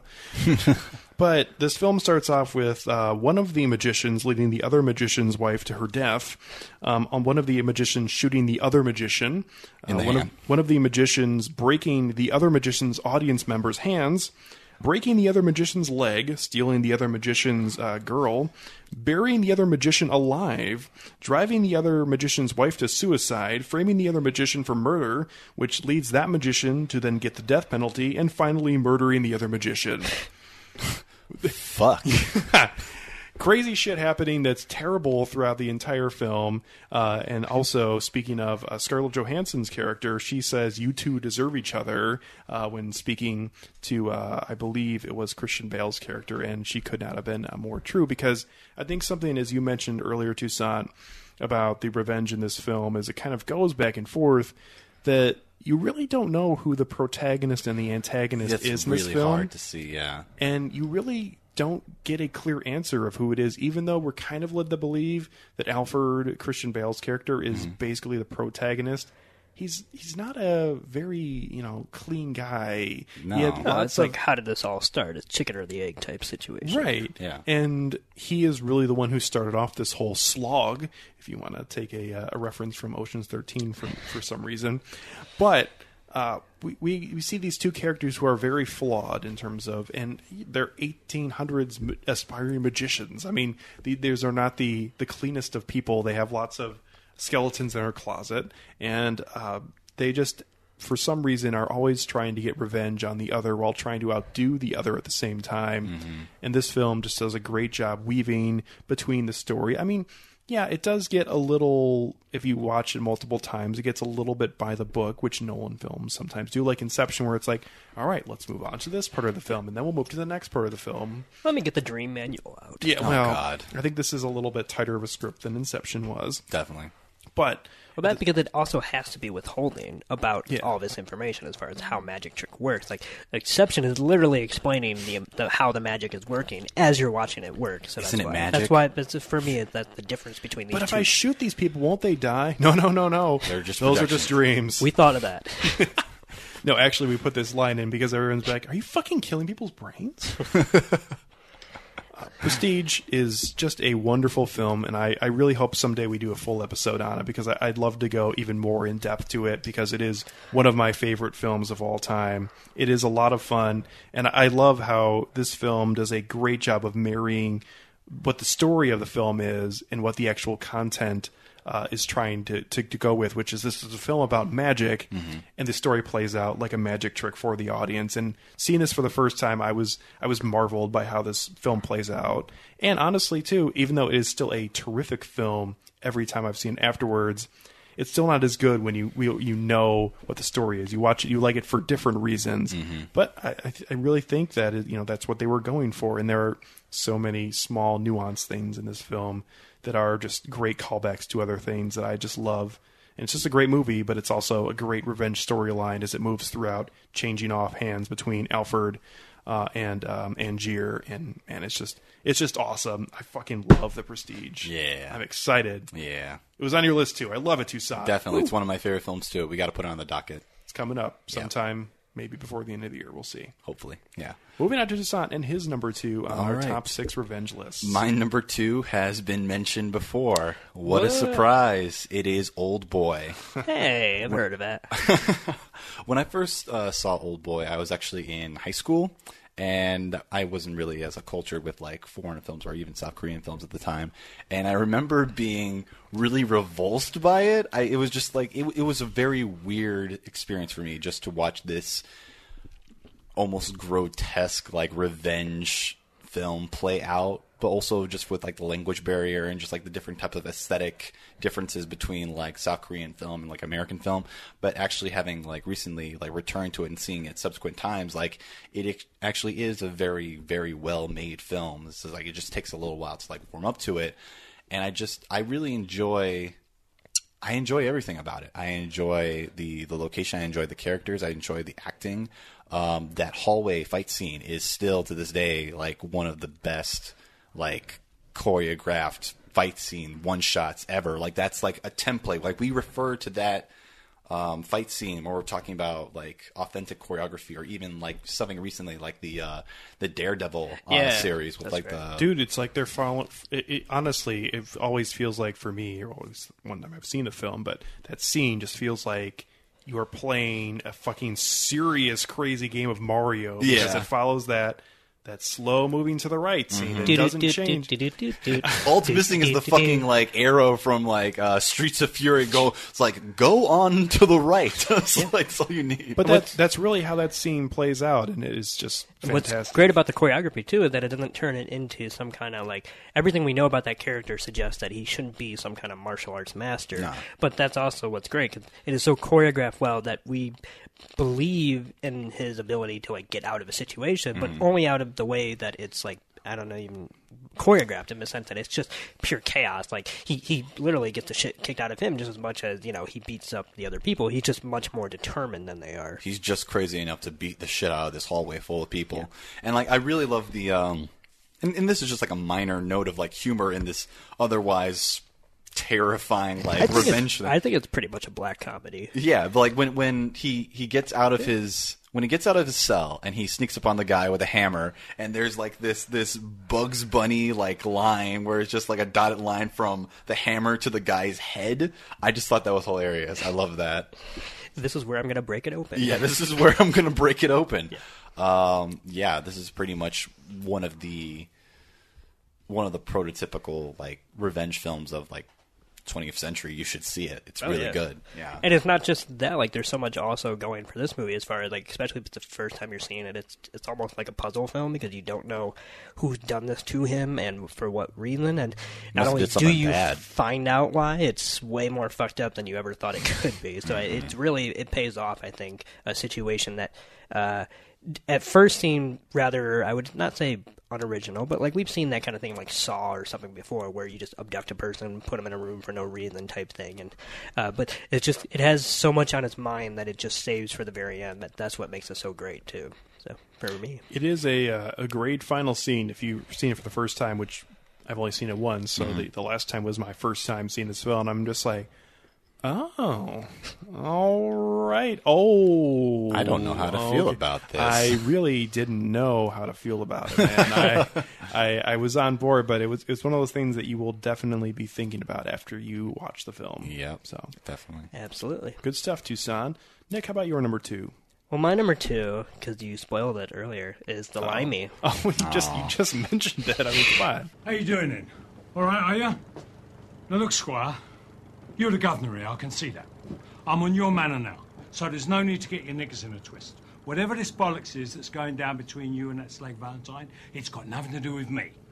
I couldn't care less, all right, mate? Let me explain to you. When I was in prison, second time, uh, no, tell a lie, third stretch. Yeah, third, third.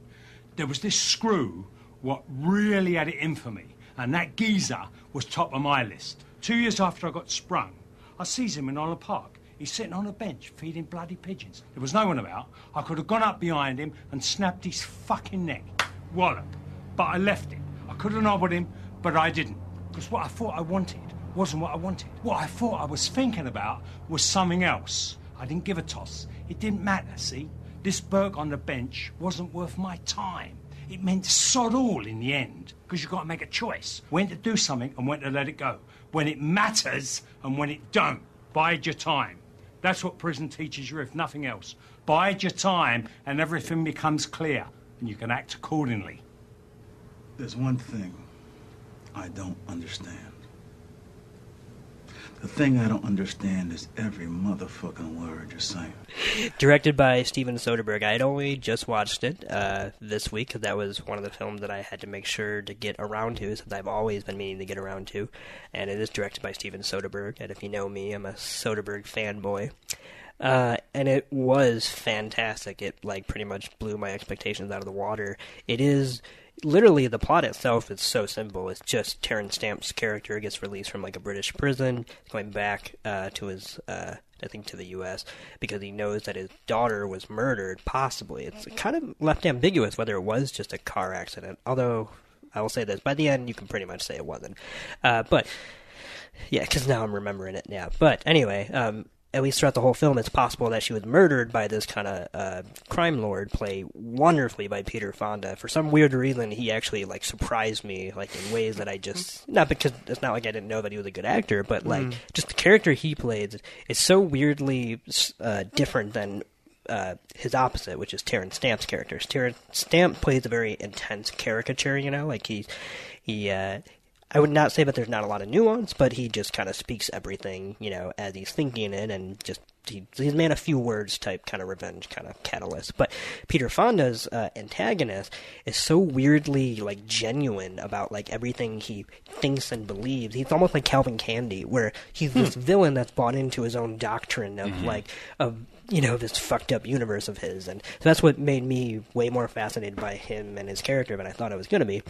But one of the reasons why this film is one of my favorite revenge films of all time is because A, I do love the nonlinear storytelling, and it's not nonlinear in a way that's supposed to be tricky, like Memento or something like that. It's nonlinear in the sense that it's it's almost uh, elliptical and circular because it'll literally double back. Uh, like you'll see it, they almost feel like visual echoes or something because you'll be having a conversation and all of a sudden you'll see the character who's speaking, but their words, uh, their lips will not be moving, and you'll be hearing the lines that they're speaking moments from then. And it'll do little things like that, and then it'll also do that in a bigger scale, and it'll show you uh, scenes that are probably two to three scenes away, interspliced in the current day scene. And it, to me, I thought that was very effective to a create this very surreal environment of what it's like for him to be back in this world that he's not really a part of, and just kind of like you know, uh, shaken just to you know be on this journey, but also to just kind of further prove that revenge itself is something that's just never going to you know end and it'll always kind of double back. It's something that's literally tied up with something that happened in the past and motivates what you're going to do in the future type, you know, uh, parable. So that's, I love the way it was told and I thought that was like literally perfect for it. Um, and it's just, it's just fantastic. It's directed f- wonderfully by Soderbergh with the, the editing of the nonlinear storytelling to also the color desaturation that he does love. But here is honestly, it might be his best work when it comes to that um, and just terrific performances all along. What Uh, uh, what year did this come out? 1999. Okay, I believe. Uh, and it was right before he did Ocean. I want to say that's maybe. Was this before, also pre-traffic? Maybe it was pre-traffic too. It was before he went on his like streak of like Erin Brockovich, Traffic, and Ocean. Okay. I, I believe that's what it led into that. Okay. if I can remember correctly. Um, so yeah, it's just a fantastic film, and and there's also there's one image toward the end, and I don't really consider this a spoiler, so I apologize in advance, but only because the plot is so incidental to this film. It's really about the mood and the atmosphere as to why you would like this film. Mm-hmm. Mhm. Uh, but there's an image of the main character, and somebody has stabbed him in the back with something I can't remember.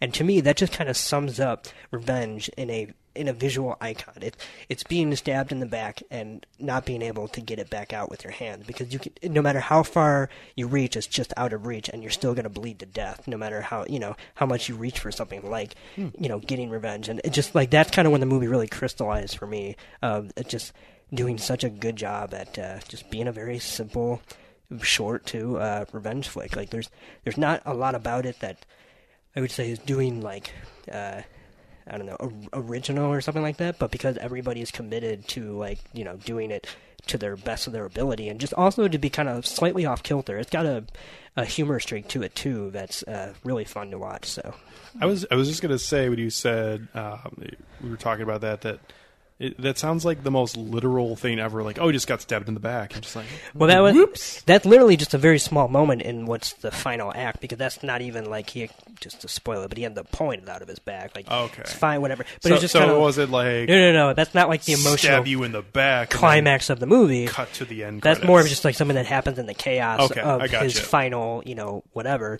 Um, but just seeing him literally trying to reach back there and grab it at first, like that's to me just what sums up revenge in general. Like straining yourself to try and reach something that's just out of reach, and even if you get it out, you're still going to bleed to death. Like there's not there's not a good outcome out of any of this. So.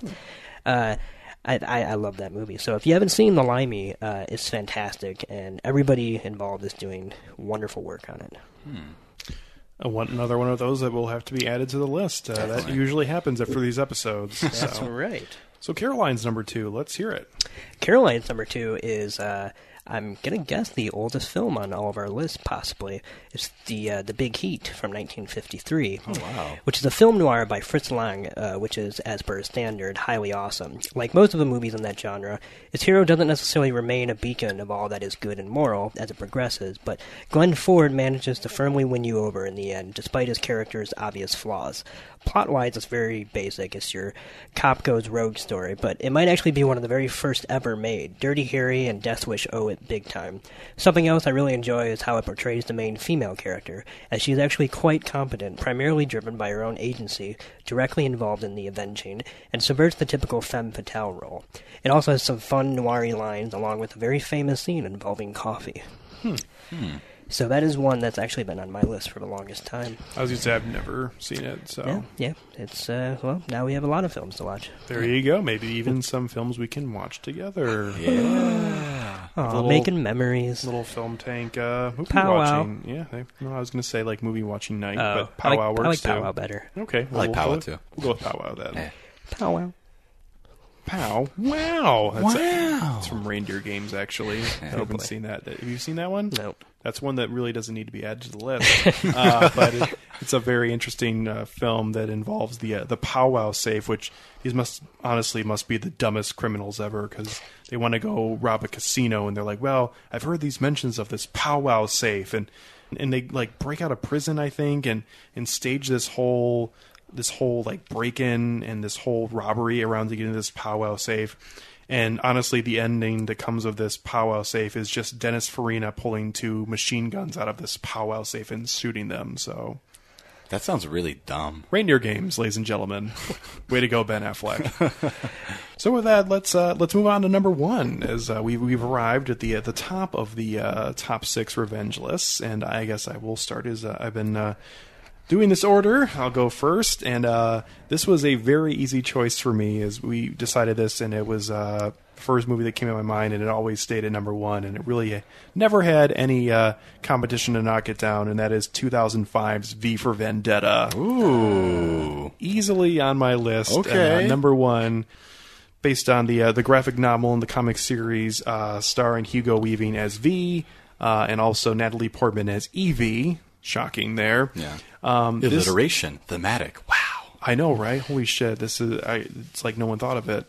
This film, I remember it came out. It was an a uh, early summer, maybe even late summer release, and I remember hearing about this film and thinking it sounded like the worst thing I had ever heard of. It sounded like a terrible idea, and I remember seeing this film for the first time and just thinking, how fucking awesome was that? Yeah. It's a great film, and it, it honestly features a very interesting revenge storyline between V and I mean it's ten years old now, so I guess we could talk more about it. But it was, It's it's basically like a, and it's based off a pre-existing Alan Moore comic book, which is actually very it's very different because it was made during the time of like you know the post like war in Iraq, and so it's supposed to be kind of like a parallel to that in that this takes place in a totalitarian Great Britain that I guess decided to take all of the um what is the what what is the the the lingo for that. They're kind of like the the unwanted people. They're sort of like the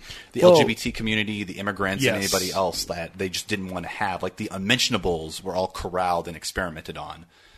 Um, but but they're experimented on, and and this is crazy when you think about it. They were experimented on so they could find out a way to kill people better, Mhm. and then from this experimentation, it is used by the government on their own people, so they would continue to elect them because they're the only ones who have the cure, which is Yeah. a very interesting storyline. V is basically who's played by Hugo Weaving, as I mentioned, is the the one who they, he's the one who leads to them finding out basically the the um the antidote, finding yeah. out they the, made a the superhuman in in the process of creating a virus. Right, and he basically can survive almost anything, which is how he basically becomes this superhero slash vigilante character. Uh, and we, we have a great scene of seeing him basically completely engulfed in flames and just totally just fucking just screaming, Just owning it. owning that shit, man. Because and and that's why we never see his face as uh, he has been burned horribly. More than 400 years ago, a great citizen wished to embed the 5th of November forever in our memory. His hope was to remind the world that fairness, justice, and freedom are more than words. They are perspectives. So if you've seen nothing, if the crimes of this government remain unknown to you, then I would suggest that you allow the 5th of November to pass unmarked. But if you see what I see, if you feel as I feel, and if you would seek as I seek, Then I ask you to stand beside me one year from tonight, outside the gates of Parliament, And together we shall give them a 5th of November that shall never, ever be forgotten. he and Evey Hammond uh, basically are polar opposites of each other, but they ended up fighting for the same cause and going up against Great Britain. And man, the the revenge story is just dripping in this as he is trying to get back at the, at the British government and the government who who basically did this to him. And also in the storyline, they are trying to get back at the government. He, he's a very uh, Phantom of the Opera esque character in that he's very theatrical. One quick aside, just uh, a total nerd moment on my part. I actually, you know, the uh, the the speech that he gives Evey that has all the the V alliteration. The vibracious villainy and that kind of shit. yeah, I actually have that What is he, memorized. Lemony Snicket? I have that. You have that memorized. I have that memorized by heart. You, have Let's- to. let's go. You have to let it go. You want me to do it now? Yep. Well, you can't just mention. it. Yeah. All right. Voila, in view, a humble vaudevillian veteran cast vicariously as both victim and villain by the vicissitudes of fate. This visage, no mere veneer of vanity, is a vestige of the vox populi, now vacant vanished. However, this valorous visitation of a bygone vexation stands vivified, and is vowed to vanquish these venal and virulent vermin vanguarding vice and vouchsafing the violently voracious violation of villainy. The only verdict is vengeance, a vendetta held as a votive, not in vain, to one day vindicate the vigilant and the virtuous. I'm aroused. That was Verily, this vicious soiree of Ah. verbiage seems most verbose vis-a-vis in introduction, so it is my very great honor to meet you, and you may call me V. That was. I'm sorry. That deserves an applause. Yeah. I. Toussaint, I see your value now. That was, and that opening speech is just one of the one of the many things that I love about this film because they used all of these words that have V in them, and he would use them, And, and it so all ridiculous. makes sense. If Yeah, you actually does. look at it, it all makes sense, yeah. and you have that memorized. Yeah. Wow. Yeah. I, Wow. I am honestly impressed. I I I'm so glad that I never brought this up and that totally just happened off the cuff because that was great, man. Yeah, yeah. I'm wow, that was terrific. Oh, thanks. But the, just like this film, though, I mean, this film, there's so many great parts to it, and so many things that I wish I could talk more about. And we were doing a, an episode like this because it's another one of those that I'd love to have a, a, more opportunity to dig deeper into because um, there's so much into it about people taking back their rights from the government and revolting and really doing it in a, in a way where yeah obviously they they like blow up the parliament building at the end of the film Yeah. but at the same time the the people are really just saying no we're not going to deal with this anymore in a way where where they're basically in numbers going to say you know going to do this where it's not like they're out shooting people or bombing people even though there is obviously a lot of that with V In the comic, like, he was more of a anarchist, and it was a lot more harder to make out whether he was a good guy or a bad guy. I think, like, the movie skews more in kind of portraying him in more of a romantic light, whereas, like, in the comic, it's not really certain whether or not he's, like, virtuous or is he just fucking insane. He's a very angry person. He's for good- fucking angry as fuck. You be too. For, I mean, he it, he literally spends twenty something years planning for one day to happen. I Yeah. mean, What day was that? The the fifth of November. Oh, I forgot to remember. Remember. Oh. That's my contribution to this conversation. I was gonna because I haven't seen it in like years. Yeah, Yeah, I kind of remember nothing about it totes- other than totes the 5th of. November. Yeah, well, it, that's a big day, and it you know ropes back. So there you go. Here, I can contribute this. Fun Okay. fact: V for Vendetta was the first Blu-ray I ever bought. Really? Wow. I'm Yes. so- real- I'm it was a surprised by blind buy. that. Like I hadn't seen it, Okay. and there was not that many options back when I was originally got my Blu-ray player, Mhm. uh, which was a while ago. Uh, but yeah, that's how I saw it. Yeah. I, I, um, one last thing I do want to mention is we, we talk about his, the romanticism of him, and Mhm. actually, the romantic storyline between him and Evey is very unusual because he honestly is a horrible person now because these things have been done to him. Yeah. and He's got no dick. Well, I don't know about that necessarily, but, but He got burned off. Well, Anyway, yeah. he's a he's a bad person. Yeah. but he, he you you could see he, there's value in the the things he's trying to do. Yeah. And Evey falls in love with him as as part of the story. And Stockholm syndrome or something. Well, like that. yeah, there is some of that because there is that weird part where he kidnaps her and imprisons her and Yeah. shaves her head off. And That's Stockholm That that whole thing. but uh, at the end of the film, after V gets you know pretty much shot up a Mhm. million times and is, is dying now. Uh, and basically, the last thing that anyone ever says to him is Evey saying, "I just don't want you to die," and V responds by saying, "That's the most you know lovely thing you could have ever given me." As literally before this happens to him and after this happens to him, people are just trying to fucking kill him to either get his DNA, either to see what kind of serum they can make from him, or because he's trying to go against them. And to have this person say, I, I want you to live.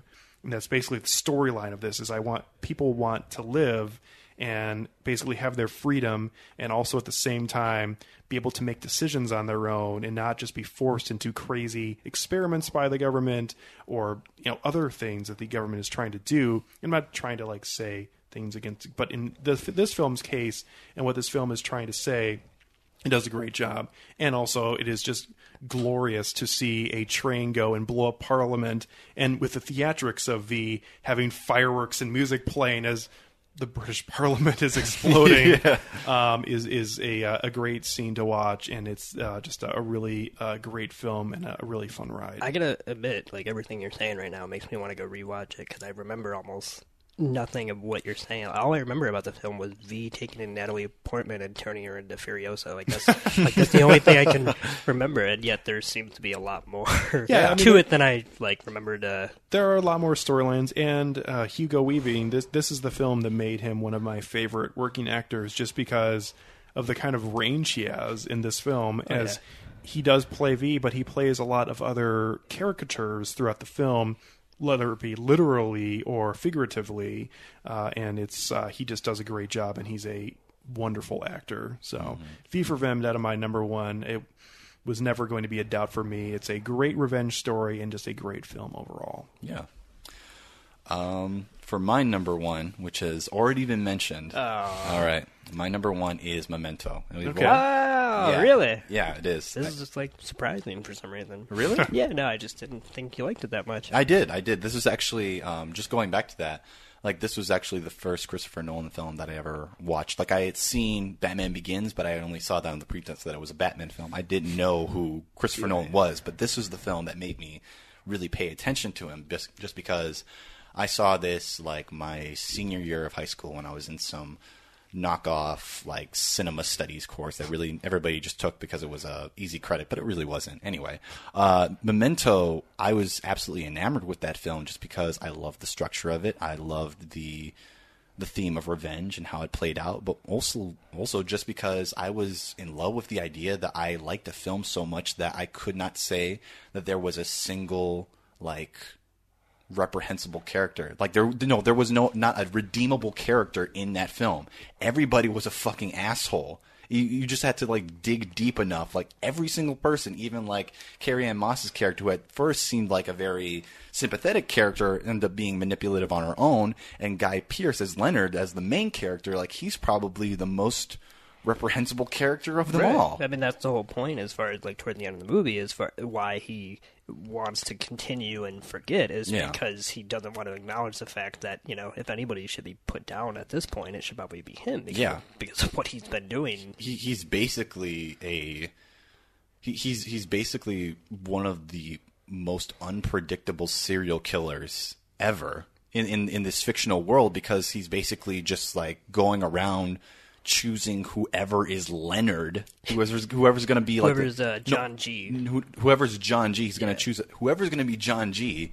He's just going to go after them and make them the object of his of, of his revenge. And that's why I love that uh, that whole beginning of the movie slash ending of the timeline Mhm. is the uh, what you know Teddy saying, "Christ, Leonard, I'm a John G." You know, like Yeah. it's just what are you doing if you're still what is the point of quote unquote revenge if this is how far you're going to take it? And not only that, but cognizantly take it because despite the fact that he may forget, you know, whatever, he does reach this point almost every time that he has the choice to either remind himself and make another tattoo that said mission accomplished or to completely leave out that part of the Anybody could be John G. You're a John G. You'll, you can be my John G. Like that's the point where I was just like, you're absolutely totally full of shit. But just going back to like one thing in particular that I really loved about it, just the the cinematography. Like that first scene where it shows like the the bullet casing like going in reverse and like popping back into the actual like barrel of the gun. It's just so fucking the, uh, cool. and also the the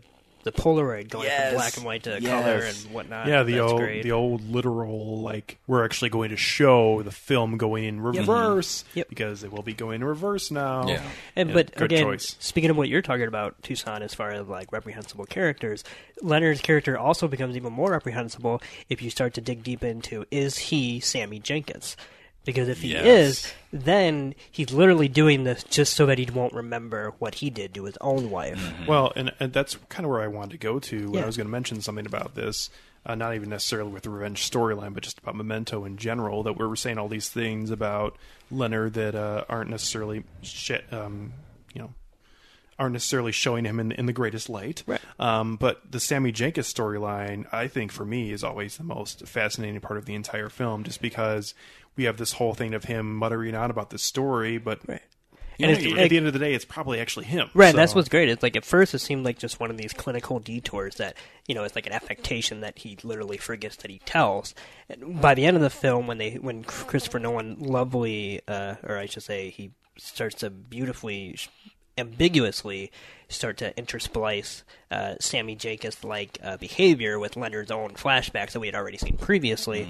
Um, like that's when I think the film becomes genius because then we truly, I feel like it's way more than his most recent films, he actually does leave it up to the audience to decide. And Yeah. even if, sure, if you want to say like the top not falling over in Inception is his way of being ambiguous, that's just his way of being a cheat, in my opinion. Yeah. Like here, we're actually given a moral quandary to Mhm. wrestle with of whether we think that this man is capable of something like this or not, and therefore, what does that mean for you know this story of revenge? Is it is it all pointless? Is it all wrong in this uh, immoral universe or amoral universe? Like that's what I, I The- love to pick apart. the Sammy Jankis story basically functions at first as kind of like this uh, this parable story that he repeats him to himself is kind of like highlighting the dramatic irony of the fact that he would not believe this person who had the condition before him, but really just becomes real. In in fact, it's just a dissociative personality that he's projecting onto somebody else who was faking.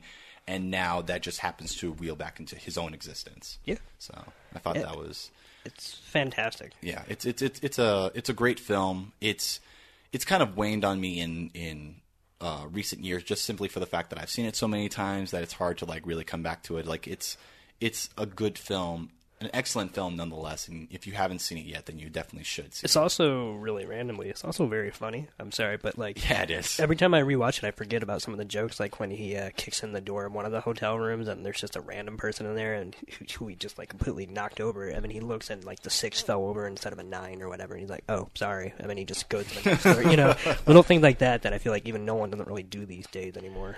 I feel like someday maybe, and in this maybe ten years down the road, I think Nolan's going to go back and do a film like this. Yeah. That's a, a much smaller budget film, and it's just going to be a, a, almost like a passion project at some point. I, I could see him putting it, and I could see it being very good all again. I hope so. Yeah. Yeah. Okay, why am I chasing this guy? Oh, he's chasing me. Yeah, that was awesome. That's great. Yeah. Well, should I go on? I- Yes. it is your turn, so that would be a good time for it. Okay, my number one is a South Korean film called I Saw the Devil. Okay. Ooh, I've been meaning to see this. Oh, you haven't seen it? I need to see it. I yeah. thought you said last week that you had seen it. No, I hadn't seen it. Oh, okay. Can I mention really quickly, both with Memento and with you, Nick, with I Saw the Devil, were were these films ever in doubt with being your number one, or were these always going to be the choice when you started putting this list together? This was for me in doubt in the sense that it was what I was thinking of as my number one, but I'd only seen it one time, which is why I rushed to make sure I watched it last night. And then I would say I would, like wasn't completely sure until I watched it, but I didn't just become sure. I became like, wow, this was should never have been in doubt type of placement for me. and really quick, what about you Toussaint, with Memento? Was that always going to be your number one, or was it kind of wavering? I feel like it was always wavering. There was it, it was actually kind of going to be neck and neck with Kill Bill for a time, and I kind of just like positioned my my list a little bit differently. But Mhm. Memento was always a strong candidate for it. Very good. All right, go ahead and talk uh, to us a little more about I Saw the Devil. Well, before I talk about the film itself, uh, it's funny that Caroline has uh, The Man from Nowhere uh, as one of her honorable mentions because I accidentally bought I Saw the Devil at a Best Buy because I mistook it for The Man from Nowhere. Like, not title wise, obviously, but I had been I had heard about The Man from Nowhere and about its revenge thriller. And then I read like you shouldn't read too much about it because it's kind of twisty or whatever. So then I didn't read like nearly anything about it to the point that when I saw I Saw the Devil, which I'd also heard about as another South Korean revenge film, I mistook that film for. The, that film and accidentally bought it. And then, like after ten minutes of watching I Saw the Devil, it, it was kind of hilarious because it's such a brutally sadistic film. I was like, "What the fuck am I watching?" Uh, but it was also a happy accident because it's also a fantastic film. It's probably it's number one on my list primarily because of the fact that I feel like I think about every facet of the concept of revenge when I watch this film. I think of the repercussions, I think of the consequences, I think of uh, the humanity between the person, uh, you know, performing revenge and the person receiving it. Like, there's nothing that I don't feel literally about revenge when I watch this movie. And part of that is because of its, I would say, very, very gory violence, which is done in, I think, a very actually purposeful way. Like, it is disgusting in certain parts. Literally, you see at one point somebody get their balls broken with, a, with a wrench. Um, It's a tough day at the office, man. Oh yeah, um, and I'm. I mean, you see it. it's You it's see it. not off camera. He is wearing whitey tighties though, so it's you don't see actual skin. But anyway, um, but that's just one little thing that happens in this movie, and but that's what makes me, I think, appreciate this movie even more because. I, what it's about, just to kind of explain a little bit, because I'm guessing a lot of people maybe have not seen it yet. It's kind of flown under the radar. It's from 2010. Um, it's about a man's fiance is brutally murdered one night by a, a random psychopath, you know, who's played by uh, Choi Min-sik or whatever his name is from Old Boy, Mhm. um, And- and Lucy also, and Lucy, right? correct. Um, he plays the kind of crazy, deranged psychopath who's literally just the vagabond that you know pulls over and says, "Can I help you?" and you know, and she says no, and He's got a vagabond look about him. yeah, he doesn't take no for an answer, and he murders her and whatnot. And so it's just one of those kind of uh, fact of life crimes. And so uh, her fiance is this man who's like a, F, you know, it's not FBI, a, a secret agent in some agency in uh, South Korea. And so of course he's devastated when he finds this out, and he takes a two week leave of absence from work. he literally said that's all he needs to his boss, and he um, he starts to hunt down this man. And first he's literally just cycling through random uh, criminals that have been wanted just to see if it matches up with who it was. It doesn't matter whether it is him or not. He'll still exact revenge on them because they deserve it in his head as far as they've also done horrible things and whatever.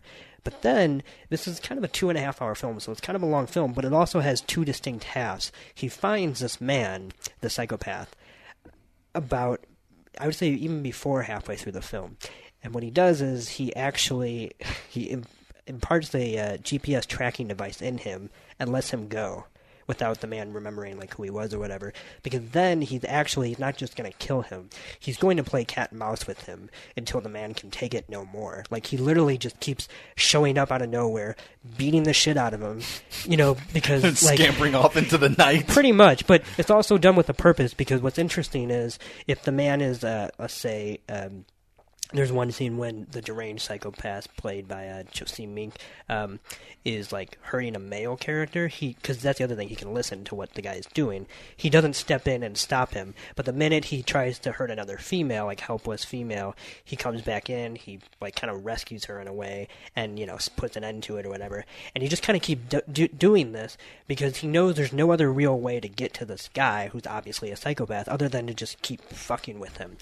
And what I love about the ending, which I won't even really spoil, is that it's one of those perfect revenge films that is the opposite of cathartic. You know, this guy goes on this journey to try to get whatever revenge means to him. He literally says the phrase "true revenge," um, and he. I will say this: his ending is very unsatisfactory because he realizes that that's probably not obtainable, and it ends in one of the most brutally and emotionally devastating ways I've ever seen a film end. It's it's just fantastic, and uh, you guys really should check it out. It's, I don't think I've seen a film completely dive in what revenge would look like in real life. Because that's the other thing is a lot of these films, like Leon the Professional Mhm. or uh, John Wick, it does really kind of make revenge seem like vigilantism. You know, like something that we should root for in a sense. So look at V for Vendetta. I mean, Yeah, But this is like if you watch this, and you know the reason why it's called "I Saw the Devil" is because that's probably something that the deranged psychopath is thinking, not him because at the end of the day, if you're gonna exact revenge on a psychopath, you're gonna become that psychopath too. And The devil came and tied me up and smashed my balls with a wrench and ran away. no, he got a fate much worse than balls. Oh God. Um, yeah, he. Yeah, I've never seen that done with a pulley before. Anyway, um, but it's yeah, it's one of those films that truly, truly makes me think uh, of everything that revenge would entail, especially if it was done in real life, and how it's not this glamorous Hollywood kind of like yeah, let's play ACDC and go shoot some people type you know shit. So that's why I, I absolutely love it. Not to mention, despite the fact that it is brutally violent, it is also, and I'm not kidding, one of the most beautiful films I've ever seen uh, as far as the cinematography and the lighting. Like, it makes you not want to look away because you might miss uh, one of the, just the most gorgeous shots, scene after scene. So it's really got a lot of stuff going for it. I do know that I'm I'm a little not concerned, uh, but I'm concerned about the uh, the main character from that film's uh, American film career because I, I do know that he uh, played the sad rendition of the T1000 in the Terminator Genisys film from earlier this year. Really? Oh, that's so sad. Hopefully he gets that. another chance because that's too bad. Yeah, I was gonna say he's very good in this film. Obviously, you kind of walk away remembering uh, Choi Min-sik's performance because Mhm. he's got the more showy performance, and he really is like if you like him in an Old Boy, this is, in my opinion, his definitive performance because he he's so creepy, but in this most pathetic way. He he's a man that is not your average psychopath in the sense that he's not cool and collected and calculated. He's just a guy who literally he hates anything that he's not, whether it's women, the elderly. he, he has road rage. Like he's just the most petulant uh, psychopath I've seen on cinema, and in the but yet very effectively creepy. Like you can understand why people unfortunately fall prey to him because you just if you're next to him, you're not going to disobey him in a sense. So Hmm. it's it's very effective performance by both of them. It's on my list now. I'd like to see it. Yeah, it's fantastic. So let's uh, end this uh, top six episode with Caroline's number one. Well, this will be a short little thing because it's a movie that's been mentioned before. Ooh. It is a movie called Kill Bill. Yeah. Volume 1 and 2. And, you know, she said, I feel like this is going to be mentioned a lot, so I won't say very much about it, other than it wins all the points for somehow managing to make the line, wiggle your big toe, so freaking badass, the bride for the win. So Hmm. that was that was her uh, number one, and I think that's obviously a pretty great choice. It's, uh, Toussaint mentioned it, right? Mhm. And I mentioned it, so yeah, it's been showing up a lot. Crickets from me. Sorry, guys. I'm Oh, a failure. that's okay. You gotta see it. Can I still come back next week or not? Maybe. Maybe. Call me. Speaking of next week, uh, our next episode, which will be episode number 32, we'll be finally doing another new movie. It's honestly feels like it's been a while since we got to the theater and reviewed a, a new film for the show, but we're going to do it uh, this coming week. We're going to be talking about the uh, new film Black Mass, starring Johnny Depp. Yeah. film about uh, Whitey Whitey Bulger Bulger Sure. Whitey Bul- Whitington? Bulger, I think. Bulger Bulger. Yeah. What did you say? I said Whitey Whitington. Whitey Whitenson, yeah, yeah. This is Okay. I, I, I, even if it's That's not racist. what? A, even if it's not a good film, and and there's a chance it's going to not be uh, that great. I'm finally glad to see Johnny Depp at least on the surface, Not playing an animal, Yes. a dead person, I- or a or a caricature of himself. I feel like this is finally a step in the right direction for him towards playing a actual person or an actual seems character to be again. bringing out the whole uh, Hunter S. Thompson routine. You know, as far as like a more now. That, in that movie, obviously, it's much more surreal, so it's got its affectations. But Right. as far as playing a more uh, recognizable human being, Yeah. I, I just, for the most part, am, am happy to see him coming back to a, a real performance again. And it may not be good, but I, I like the effort. Uh, it's uh, no Mortdecai, probably, but, you know, something. Um, a lot of other uh, people who are going to be in this film that are pretty popular and hot right now, like Benedict Cumberbatch and Joel Edgerton. Uh, Joel Edgerton from The Gift, as we mentioned uh, earlier in the episode. directing and acting abilities there. Yeah, and so uh, hopefully good things coming from him, and hopefully good things from all of them. And this uh, film, as we'll be discussing that next week on episode 32. If you did like this top six episode uh, and you wanted to uh, give your own top six list, as I mentioned earlier, you can send that on to filmtankshow at gmail.com. Also, uh, if you have a idea for our next top six episode, we're we're open because we like doing these ep- episodes. They're they're a lot of fun to put together, and they're a lot of fun to do. Is uh, I think we're three for three so far on uh, these being fun, uh, good episodes. So Yeah. um, send that along to us, and uh, we'd love to consider it for our next top six episode, which uh, probably will be um, probably a little bit towards the end of the year. Uh, and if you also want to find all of our episodes, you can do that on filmtankshow.com, also on iTunes, and again, Stitcher, which we're Yay. hopefully still on at this We are, point. as of right now. Oh, man, well, we'll see how long that lasts. but uh, as of right now, you can find us on there uh, at Film Tank Show. And uh, as always, you can get a hold of us on Facebook, Twitter, and on Instagram at Film Tank Show. So from Nick Cheney, Toussaint Egan, uh, myself, Alex Diekman, thank you very much for listening to this top six episode. And we'll uh, catch up with you next week on episode 32 of Film Tank. Okay, not do the V speech again. No.